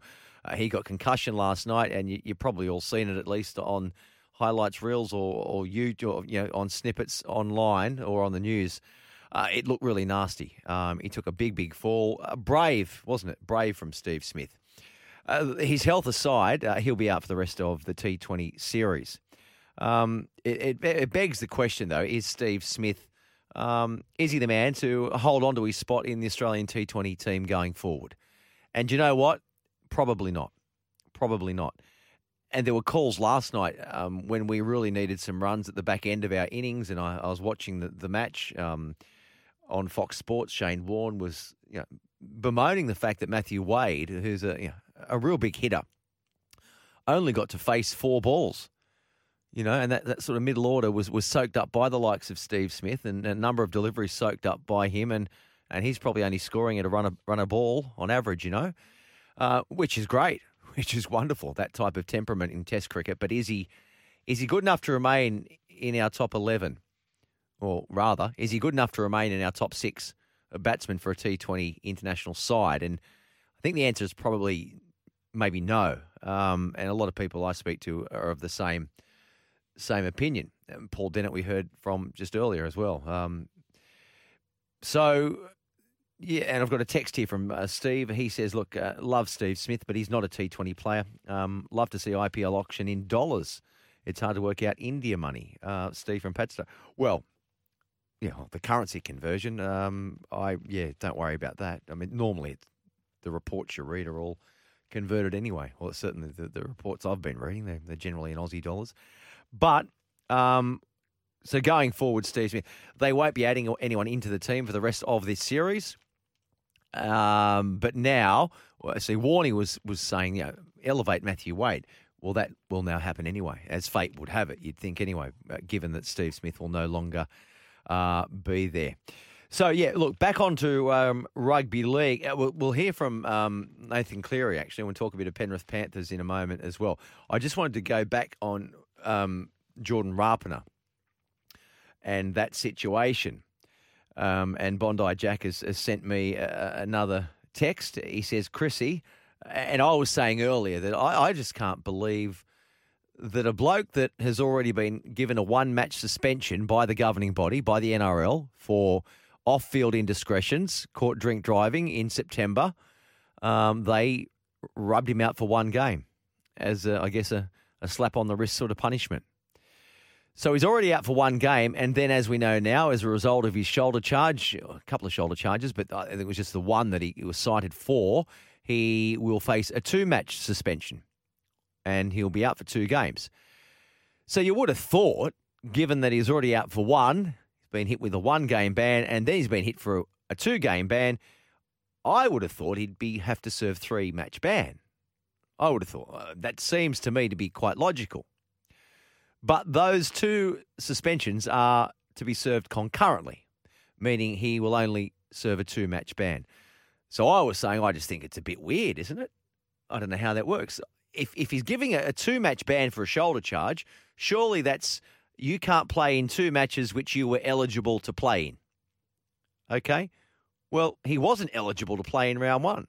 So I just don't get how it can be served concurrently. Anyway, I might have my head in the clouds. I might be missing the point altogether. And I don't care if it's it's, it's Billy Blogs, whoever it is. I don't care what club it is either. I- I think I think they've probably got it wrong. Um, but anyway, uh, Bondi Jack says, Chrissy, only a system full of 200 overpaid imbecilic suits costing $192 million a year. Um, who know Fanny Adams about rugby league uh, could allow uh, to serve a week concurrently, like our socialist law courts do. Peter V'landys must prune the bloated bureaucracy further and place rugby league men in jobs. From Bondi Jack. Uh, well, he's got a journalistic background. Yeah. uh, Bondi. He's a former journo, so um, miss his words there. no, he's good. He's a wordsmith. Yep. He's a wordsmith. I left one of the words out there. Yeah, you did. That's okay. Not because I couldn't say it, or I don't know what it what it means. I know what it means. Oh, yes. I, Yep. I'm not sure. I don't want to be um, No. Best to play it safe. played safe. Correct. Played safe. Yes. So Good that's what that's what we're doing. Are you keeping an eye on this aerial medal, Oh, uh, aerial Yep, final, or yep. not? It's good. Are we? Th- oh, Oh, that geez, wasn't that good. wasn't good. No. Oh, she's bounced all over the track. That was bad. It's not one of our girls. No. Don't I hope. so. See those pine needles that they've, they've all Yep. thrown on the ice there. Mm. You might have seen there was someone cutting all the pine needles up and throwing them all over the ramp, Yes. and you're wondering why. Why? I'll tell you why. Please tell me. It's to give the girls um, some perspective, and so they can actually see. Because it's just a white, you know, total snow. You got the, the pine needles. You know, you know when the floor is rising for your land, etc. mm. That's what. Yeah. Um, yes. This yeah, good, they haven't. Yeah, forgot to bring the broom out and clean the place up. They those pine needles have been intentionally placed at the foot of the ramp there. My God, they're brave. These athletes, I aren't they? These skiers, men and women. But these women, oh, she's face planted. She's almost driven a hole through the snow I know. with a head. I could never do Burrowed. something like that, Chris. Never. Couldn't do it. Look at it, head first. Oh, Oh. geez, this is on the replay on Channel Seven. It's not one of our girls, is it? I don't believe so. We've got the volume down here. We do. Um, No, it's no, not. it's not. No, you can. No, it's a Chinese girl. She's okay. She's smiling. Yes. She's gone face first, Mm. A triple pike through the air, and uh, pretty much burrowed with a helmet into the snow. Not good. She's okay. Yep. Righto, here we are, final two, and Laura Peel. So she's currently third, Yes. if I'm reading this correctly. That looks like it. Is this the super final that she gets another jump? That's a very good I think she does. Yeah. I think she does. I'd have to turn the volume up and listen to it, but uh, we, We can't. We no, we can't do that. Um, okay, what else we got to go here now? Uh, Penrith Panthers. Penrith Panthers. Mm. Uh, can they go back to back? Uh, yes, they can. Will they? Don't know. Long term, though, um, how is their roster going to look? I read an article by Dean Ritchie today in the Daily Telegraph, and it was a good article. It sort of painted the picture very, very well. The plus that Penrith have that most other clubs don't have um, is they have a, an exceptional breeding ground, a sizable breeding ground, and uh, yeah, really good pathways program. So, yeah, they're picking fruit off the tree um, Yes. at, will. They they are. What are you laughing at there? You're looking up at the Olympics. No, Cele- big celebration, wasn't it? it was. Yeah. It was. But um, the thing about being successful is that they other the others come picking. The others come picking, and uh, you can't afford to keep them all under the cap. So we know that in coming years they're going to be losing quite a few. Um, Viliame Kikau, he's going, joining the Bulldogs in 2023. Api Koroisau, he's going. He's joining. Uh, where's he off to? West Tigers, isn't he? I think in. Um, yeah, he is in 2023 as well. And this year, they've already been trimmed a number of a number of players which we know, the likes of Matt Burton, Tavita Pangai Jr., Brent Naden, Paul Momirovski, um, and those first few names I rattled off, they're all going to or gone to the Bulldogs. Um, Paul Momirovski, he returns to the Roosters. Kurt Capewell, he's gone to the Broncos. Um, And Tyrone May, well, he's gone. Where'd he go to? Catalan, didn't he? I think. Yeah, I think he yes. I think so. I think he did. Um, and as I said, Koroisau going to West Tigers next year, Kikau going to Canterbury next year. So, you know, this once almighty team that was assembled and made the grand final in 2020 and then went on to win the grand final last year, well, the team suddenly is starting to look quite different. Quite different indeed. So the challenge for Penny Panthers is to retain as many blue chip players as they can and then bring through the, the next products on the, I guess, the conveyor belt of talent out there at the foot of the mountains. And we've spoken about this before. They have got lots to choose from. It's, it's a really good model that other clubs um, are trying to replicate. So, but of the current crop of players, their priority list include Liam Martin, Stephen Crichton, and Brian To'o. They're the three they need to nail down because they will then go on the open market, I believe, at the end of this year, after November. And other clubs will certainly come um, for them. Brian To'o, not just a wonderful player and state of origin star, but to, uh, a very marketable player too, lovable character. Stephen Crichton scored the match-winning try, didn't he? Crichton in the the grand final, the one that you know, the final nail, I think, wasn't it? That was that um, the intercept. Uh, and Liam Martin, a really tough, good back rower.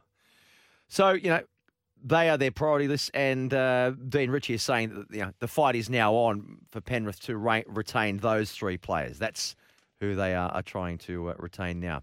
Or uh, I believe Nathan Cleary, and I haven't heard. Um, he has spoken though. He is able to, they think, play in round one this year, which is quite remarkable in itself. Given the shoulder surgery that he's had, I, I didn't think he'd be back in time for the opening round. He has spoken though, um, and things are looking pretty rosy for him.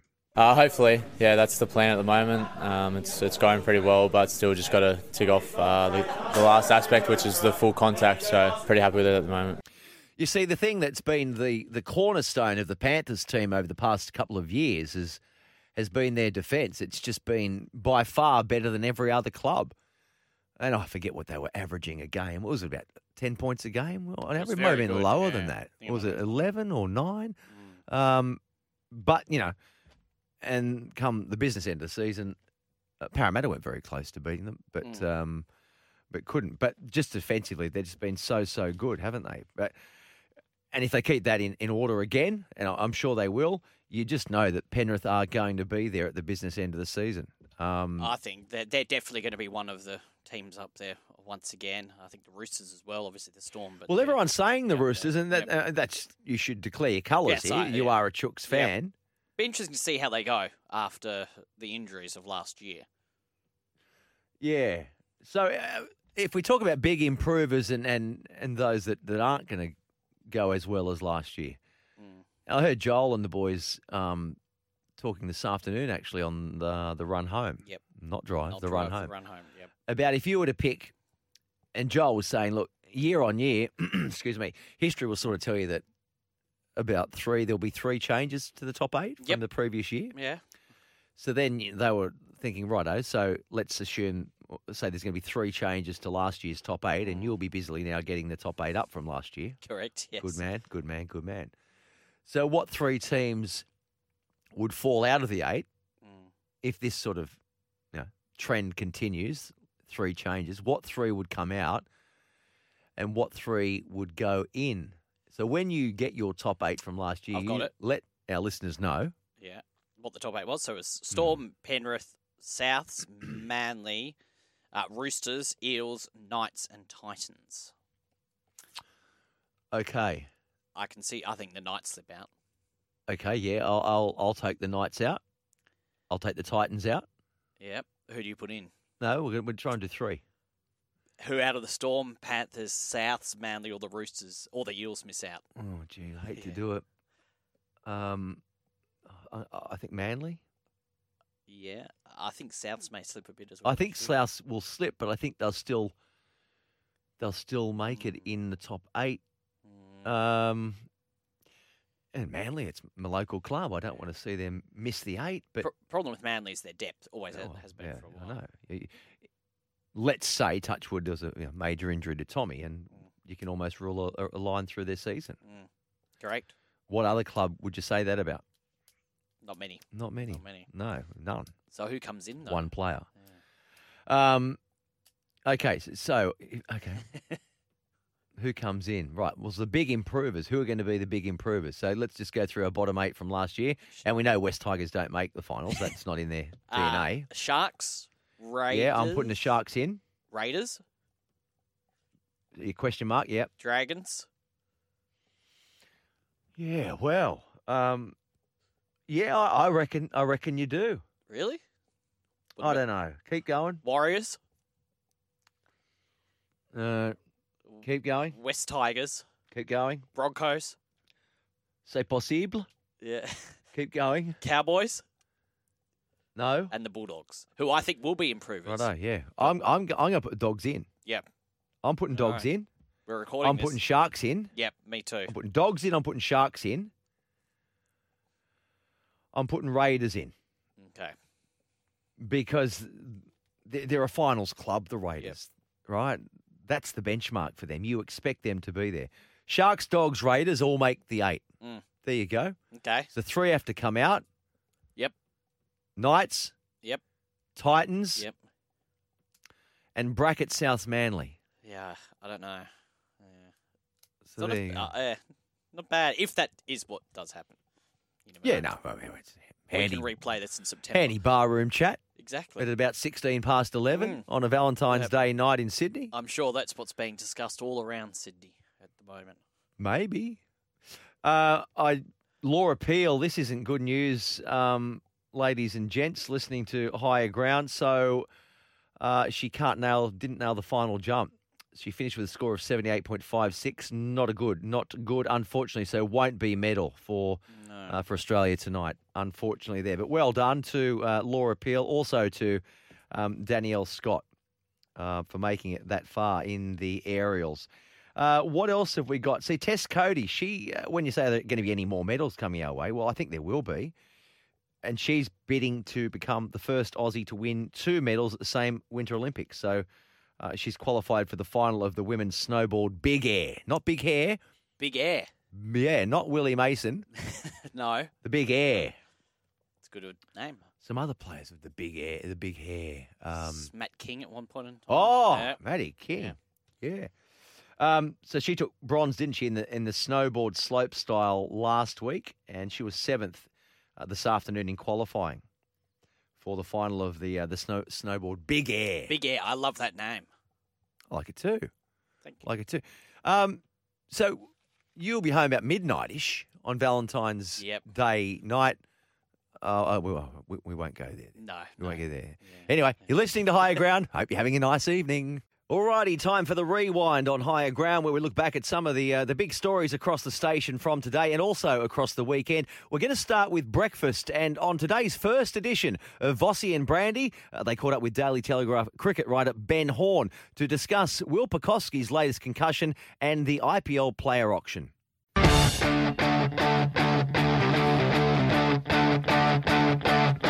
Now, in all seriousness, Will Pucovski, uh, Brandy, another concussion over the weekend. If our listeners aren't aware, if they would have caught up with it with the Sunday Telegraph yesterday. So, the latest concussion, you have the full detail, is not with a cricket ball. It, like when I heard it was pre the start of play, you, you pictured, well, it's in the nets. He's copped a he's copped a high one, and then he's tried to go out and field, and after three balls, he's come off and said, "I'm no good." It's got nothing to do with cricket ball striking the head. No, no, it's a volleyball. So he was he was warming up. He was, and as they do, you see the players warming up, and the, some sometimes they've got a footy and they're throwing a footy around, kicking a footy, um, uh, which has caused some problems, hasn't it? Uh, balls left on the ground, players Yep. tripping over them. Uh, but this was a volleyball that he actually tried to kick, kicked it, and it hit him in the head. So It's bizarre. uh, yeah, he went out in the field and only lasted, um, didn't last the first over and left the field. But- now this was his return first class game, and that's this first first class game since October, when he was concussed. So it's gone concussion, concussion, concussion. He's played very little cricket, and when you read about the uh, his history of concussions, I. I don't think there's This a more potentially could be it. unluckier player. But this could be it. Yeah, well, it could be. I, I, you know, that's we, we don't know that, but it could be. Ben Horne, the New Corp, uh, News Corp cricket writer, is on the line with more on the story. Ben, has Brandy got it right? The the whole self inflicted wound that has led to the latest concussion?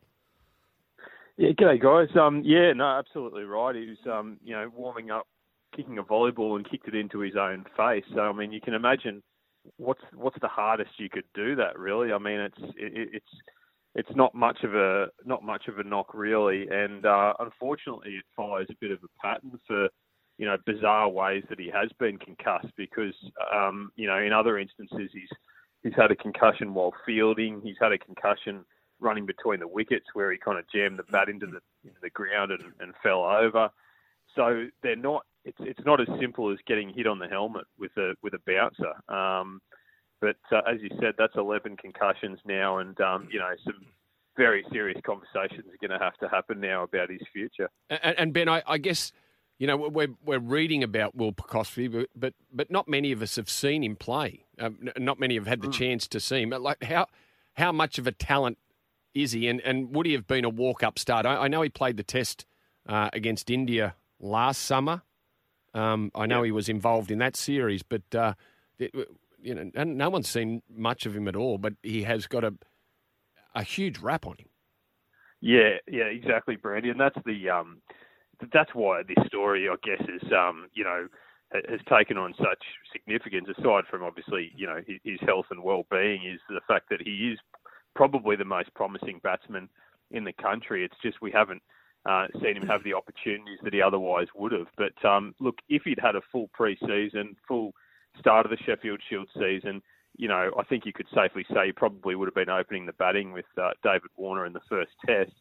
And, uh, you know, this is now going on about four years that he would have been in the test team if not for either concussion issues or uh, he's had mental health issues along the way as well. So it's it's a very uh, sad story. Um, and the fact he's only played one test match, you know, you, you wonder whether that will be it uh, for Will Pucovski, but certainly on batting talent. Um, if he'd had uh, the cricket that um, you know a healthy person would have had, he, he yeah he would be quite well established in this team at the moment. You'd imagine. Now, Ben, the IPL auction over the weekend and continuing overnight, um, we, we thought with the addition of new teams that perhaps it was going to be even, you know, a, a bigger pot of gold for our cricketers, but but not so. I mean, uh, some of them still getting very well looked after, but it, they have had pay Mm. cuts.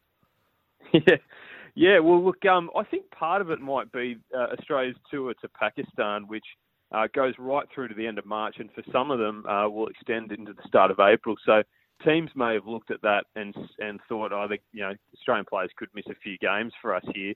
Um, the schedule hasn't been released yet, but they think the IPL will start on March 27. So that means, um, you know, those Australian players uh, who will who be over in Pakistan may well miss, you know, the first one, three, two, three, four games for their franchises. But um, yeah, so it, it has been a little bit of a low key auction compared to what the build up suggested. But um, it took off about 10:30 last night when uh, Tim David from the uh, Hobart Hurricanes, who you know not many people uh, except you know ardent cricket followers would really have heard of, and uh, Tim David overtook Josh Hazlewood, Pat Cummins, David Warner, Mitchell Marsh, and he's the highest paid Australian for the for the auction, 1.5 million.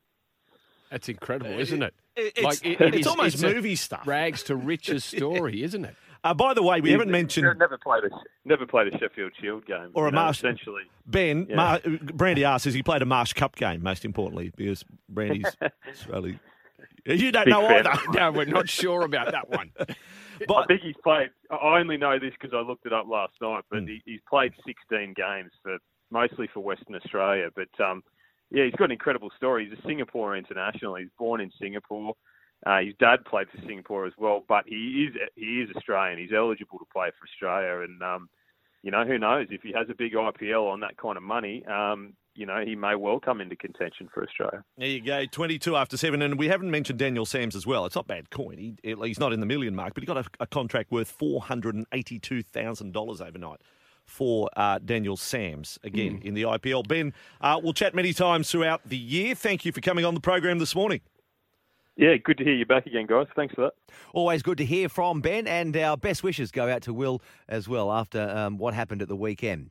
Welcome back to the Rewind on Higher Ground. Yesterday afternoon on Sports Central, I was thrilled to catch up with Jackie Narracott after her silver medal over the weekend. Hey, Jackie, thanks very much for joining us. And on behalf of, of Australia, uh, well done. You must you must just feel so so proud of your efforts. Thanks. Yeah, I'm absolutely stoked. I haven't stopped smiling since. I bet you haven't. You were saying um, before your, your final sort of slide there, or after your, your final slide, um, you'd never felt more relaxed. Just just take us through that because after after day one, your first two runs, you were you were in first place. Then your third run, I'm right in saying you you, you set a track record, um, and you were eventually pipped to, to, to, take the silver medal. But you said you were very very relaxed going into your final run. I don't know how anyone doing that sport can be relaxed, Jackie. It took a lot of work over the last couple of years just to try and stay stay calm. And yeah, my, my track record lasted all of about a minute because the, the German girl Hannah, who came down straight after me, absolutely smashed it, um, which is fine. I, I got to hold it for for a little bit. I- Um, yeah, it was just I say um, scary and, and skeleton and it, and the speed you go. So uh, for our listeners that that you know, may not have seen it, but I'm, I'm pretty sure all of you, all our listeners, have are right across it now because it's it's the big story this morning, Jackie. Rest assured of that is your silver medal. Um, and an historic day for, for our country at the Winter Olympics. But no brakes, no steering wheel. Um, what is it? One point six. What and and Mark has sent me a text here. A question for you, Jackie. What sort of speeds? What are the top speeds you get up to? So here in Beijing, I think the fastest girl went about 100. I want to say 128 kilometers an hour. Um, the boys hit 130, um, but the fastest speed we will hit will be down Whistler in, in Canada, which is about which is over 140. Jeez. Do you get scared, or is it well past that stage? Uh, for the most part, where it's it's all under control and they, the nerves kick in if you're not quite prepared on the tracks that you know are going to bite. Mm. But for the most part, yeah, the scare doesn't really come into it anymore. So, as Chookman has asked me here, have you broken any bones from from skeleton? No, um, concussion is my worst injury, and then plenty plenty of bruises. I anything can go wrong, can't it? And and it's it's down to the the finest. Um, minuscule detail, um, holding your line, and, and I'm just learning this as on the run, watching watching last night and and yesterday as well. Um, how do you maximise your speed? What separates you from other competitors in getting that top speed? I guess, obviously, for, from someone like me outside of the sport, you've got to reduce any friction, even to the point of, of your chin or your, your helmet um, touching the ice. Yeah, so a lot of it comes down to first of all equipment and getting the the right setup so that it's it's efficient and it'll run. Um, but then it's about steering the least amount you possibly can to keep the sled online and working with track. Yeah. So your background, Jackie, your uh, athletics background. Um, how on earth did you get involved in skeleton? Did you just wake up one morning and think, you know what? I want to slide down ice at about 150k an hour. I want to give the track and field a miss. Um, I kind of fig- figured out that I wasn't going to be an Olympian in, in track and field, which is fine, and Mm. then try, kept looking for any other way. And having Uncle Paul be a bobsledder, that kind of was was always in the back of my head. Right place, at the right time to try bobsled. And then right, the curiosity kind of got the better of me after meeting our skeleton coaches to try skeleton. And two runs from halfway down track in the US, and I was hooked. You were hooked, hey? So your, your uncle, tell us more about that. So he has um, both summer and winter Olympics he's competed at. Yeah, he was the first Aussie to do both. Wow. Well, that okay. So now I'm uh, now I'm getting a clearer picture of how you get steered into this, uh, what some might say a, a crazy pastime or discipline. You're obviously, you know, from an athletics background. Um, do you you must do a lot of core body strength in preparation, do you? Yeah, a lot of it is uh, sprinting, and a lot of it is um, power uh, stuff in the gym. So like clean squats, deadlifts, that kind of stuff, and then um, lots of core, which also helps with my neck strength to keep my head off the ice. What did you think when they put the medal around your neck? I mean, this is your second Olympics, am I right? You, you must have just been pinching yourself, were you? Hundred percent from the second I crossed that line and saw saw the the number one, meaning that, that I'd clinched silver. It was an absolute whirlwind, um, and just it's still surreal to be honest. Family and friends have been reaching out, no doubt, um, on social media and, and, and, and text. I bet you, your phone's probably gone into meltdown. Yeah, I actually deleted all of social media in the days leading in just because I didn't want to deal with the craziness. Um, and Yeah. having just put Facebook Messenger back on my phone, and it seems to just not be working. I think there's too many messages there. Well, that's, I, that might explain it because I was trying to find your Twitter handle because I was just going to promote the fact that you're on here and I couldn't find your, your Twitter handle. So maybe that's why. Um, you've just been solely focused on doing um, what you've done. Well, it's just an amazing effort all round. It really is uh, from from you and from the whole team. So we've got four medals now, and, and, and maybe some more to come with a week um, remaining in in Beijing. Um, so where to now for you? Do you you have a bit of a break, or wh- when do you start gearing up for your next event? And and what is that? So our season is completely finished now. The uh, next plan I'm getting on is to go is to come home to, to Brizzy for the first time in two years, get some sun and sand, and see friends and family I haven't seen for forever. Yeah. And then we will let this sink in and figure out what next steps are because our next race won't be until November at the earliest. Oh, put your feet up. Put your feet up. Lay on the beach. So, um, Brizzy girl, you, you must spend a lot of t- time overseas, though, right? Yeah, so um, before I moved to the UK, we I would leave in October, get home in kind of the, the end of March. But since COVID, I haven't been home since October 2019. Yeah, I bet it's it's you're looking forward to that. Yeah, chill out, chill out, enjoy yourself, um, and get ready to go again. And and who knows, um, you'll be able to go again, won't you? Another Olympics, surely. You're only young. We will see see how the how the brain and the body pull up. But you want to go again?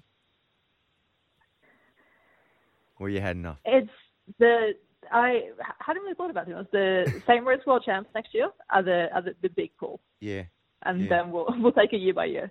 Yeah, all right. Well, hey, well done again. Congratulations. Uh, I know you're thrilled and um, almost overwhelmed, I, I guess, but uh, an historic day for us and a silver medal. Thanks for joining us on SEN, Jackie. Congratulations. Thanks for having me. Yeah, a real pleasure it was to get the chance to speak to uh, to Jackie yesterday, so soon after uh, winning that medal in the skeleton, uh, a silver, and she, uh, as you as you heard, very very proud, um, very modest as well, though, isn't she? Uh, uh, really enjoyed that chat. Welcome back to the Rewind on Higher Ground. And to finish the night, Jason Matthews and Scott Sattler on Sports Day uh, caught up to review the Super Bowl 56 with SEN's very own Gerard Whateley, who called it play by play and called it so, so well. If the Bengals can't get the last yard, the Rams will win the Super Bowl. 43 seconds left. Joe Burrow, and one. He stands in centre field and centre stage. Burrow takes the snap. He's sacked. It's over. The Rams will win it. Uh, that was the end of the Super Bowl as called by Gerard Whateley uh, on SEN today. Gerard's joining us now live from LA. Uh, after uh, one, Gerard, have you come down from that almighty high of calling the Super Bowl in that amazing stadium? Jason Scott, uh, it was an extraordinary experience. To be honest, it's it's the most heightened sporting experience I've been part of, either as a, fan or a broadcaster. So it'll take a little while to decompress, and, and it's certainly something that I will treasure on a whole number of fronts. As we see the Rams win in Los Angeles, um, it's a thrilling game which takes us into the final minute, and the stadium. I, I can't. Uh, it's hard to do it justice. I've never seen anything like it, and that's because there's never been a sports stadium like it. There's no one's ever spent five billion dollars putting something together before, and as a as a theatre for sport, and more broadly than that, uh, I don't have any hesitation declaring it as the as the best stadium on the planet. Well, now, Gerard, I, I got to say, uh, both Jason and I, we listened to the pre-game um, before your wonderful call with both you and Benny Graham, for uh, Australian who played in the last Super Bowl. And I thought you set the scene beautifully. I had goosebumps listening to the Mm. atmosphere, and I I thought you you really uh, laid a platform for people who aren't regular NFL listeners uh, to listen and uh, let you set the set the scene was amazing. And to talk about SoFi Stadium, where the, the Super Bowl was played, the home of the LA Rams, it was interesting when you said that on the street level where you were calling the game from, that was actually the sixth level. Is that correct? Yes, yes. So everything from there is is dug down into the ground. So it creates this incredible amphitheater. Really, I think you come in on level six and look down into the field, and then the seating bowl rises. There are nine levels in total. It, uh, it, it's a stand. It's a seventy thousand seat stadium. Uh, and that piece of architect, so the piece of architecture is amazing. There's a, a translucent canopy which covers not only the whole stadium but the plaza outside, and it, it's set at the mouth of a man-made lake. And then add in the infinity screen, so it it it hangs from the roof and runs the circumference of the playing field, and that is that's the best technology I've ever seen. Um, glorious screen, incredible sound, which you don't expect. You don't expect the halftime concert in a stadium to sound great. We've all been to concerts in stadiums, Mm. and the sound sort of reverberates around, and you get feedback here and there. This was pure.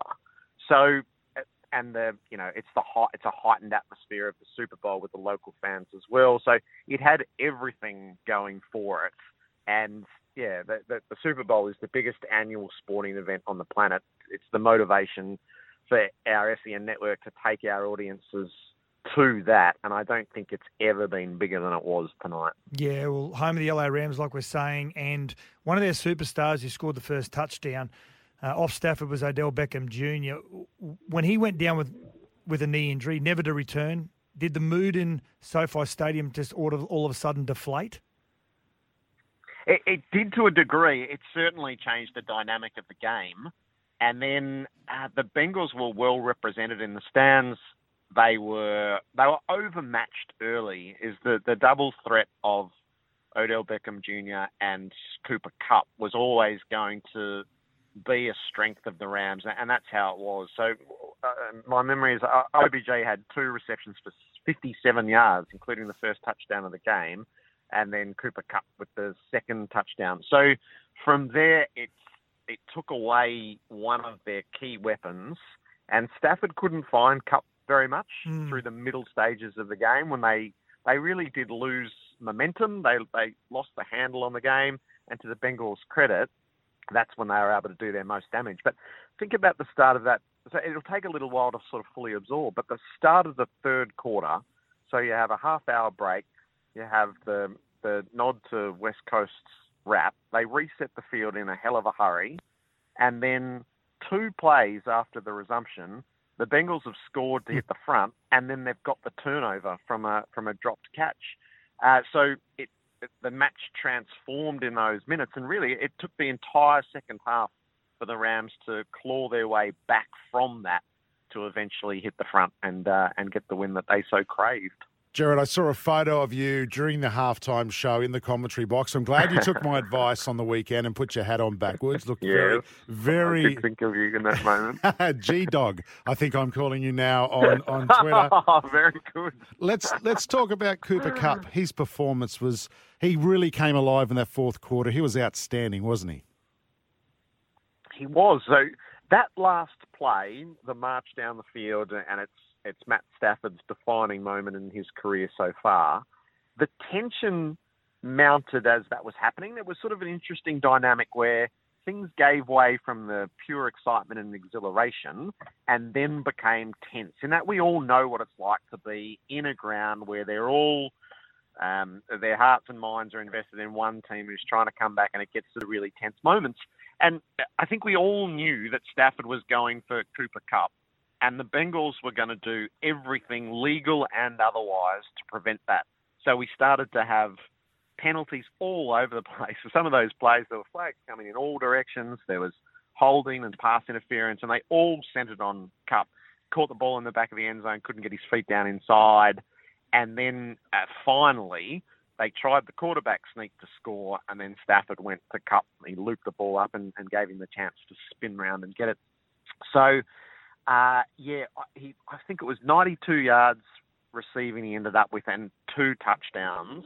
And and the moment that wins the game, Stafford to Kupp, when everybody knew that that was what was coming and they still couldn't prevent it. So, yeah, the, the, the tension that built through that and in a way, it was quite a disjointed um, drive at the end, just plays that required some um, flags and penalties and discussions while we waited. And yeah, um, it really interesting. So it, he's a the choice of MVP at the end. It, it felt to me like it was probably going to be Stafford or Aaron Donald, and they went for Cooper Kupp. And fair enough, in a a two a two touchdown reception, including the winner, yeah, is is in a game of small margins. That that, that seems fair enough. Yeah, defensive tackle Aaron Donald, he was outstanding, wasn't he? Now, do you think the game will be remembered for the final touchdown of, of Cooper Kupp, or do you think the US media will focus on the Bengals quarterback, young Burrows, is in in his second year, sacked seven times in a Super Bowl? It's unheard of.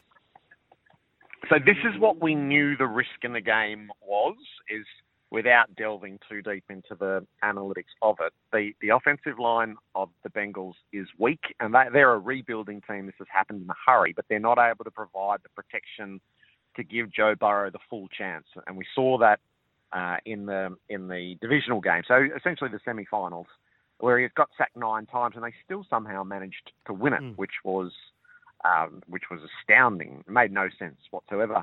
Once once the Rams started to get to him, that was always the risk in the game, and that is how it panned out. They got to him seven times, and they got to him on that last play as well. So that doesn't go down as a sack, but for all intents and purposes, it, it was as well. So yeah, I mean the Bengals will walk away and go. They led into the final minute of the Super Bowl, and they have to build an offensive line to give Joe Burrow the chance to be the, the great player that I suspect we all think he's going to grow into. Well, it was one of the great Super Bowls. Um, thank you, Gerard, for, for your time, and, and well done to you and, and Benny Graham. And boys, the worst thing about being an NFL fan now, they have the longest off season. Hmm. We won't see any action Yes. until September now. So it's a seven. We've got the AFL and the NRL. We've got the so AFL all and the. NRL to Yep. plug the hole, so I think we'll be okay. Gerard Whateley, who called the Super Bowl live from SoFi Stadium today, thanks for your time on Sports Day. Uh, you're most welcome. Yeah, did a great job, didn't he, um, Gerard Whateley over there in LA? Well, I hope you've enjoyed this edition of Higher Ground. We've squeezed as much as we possibly could into the show. Um, I will join you again, I think, over the weekend. I'll be hosting Sports Day. Until then, take care. Keep smiling.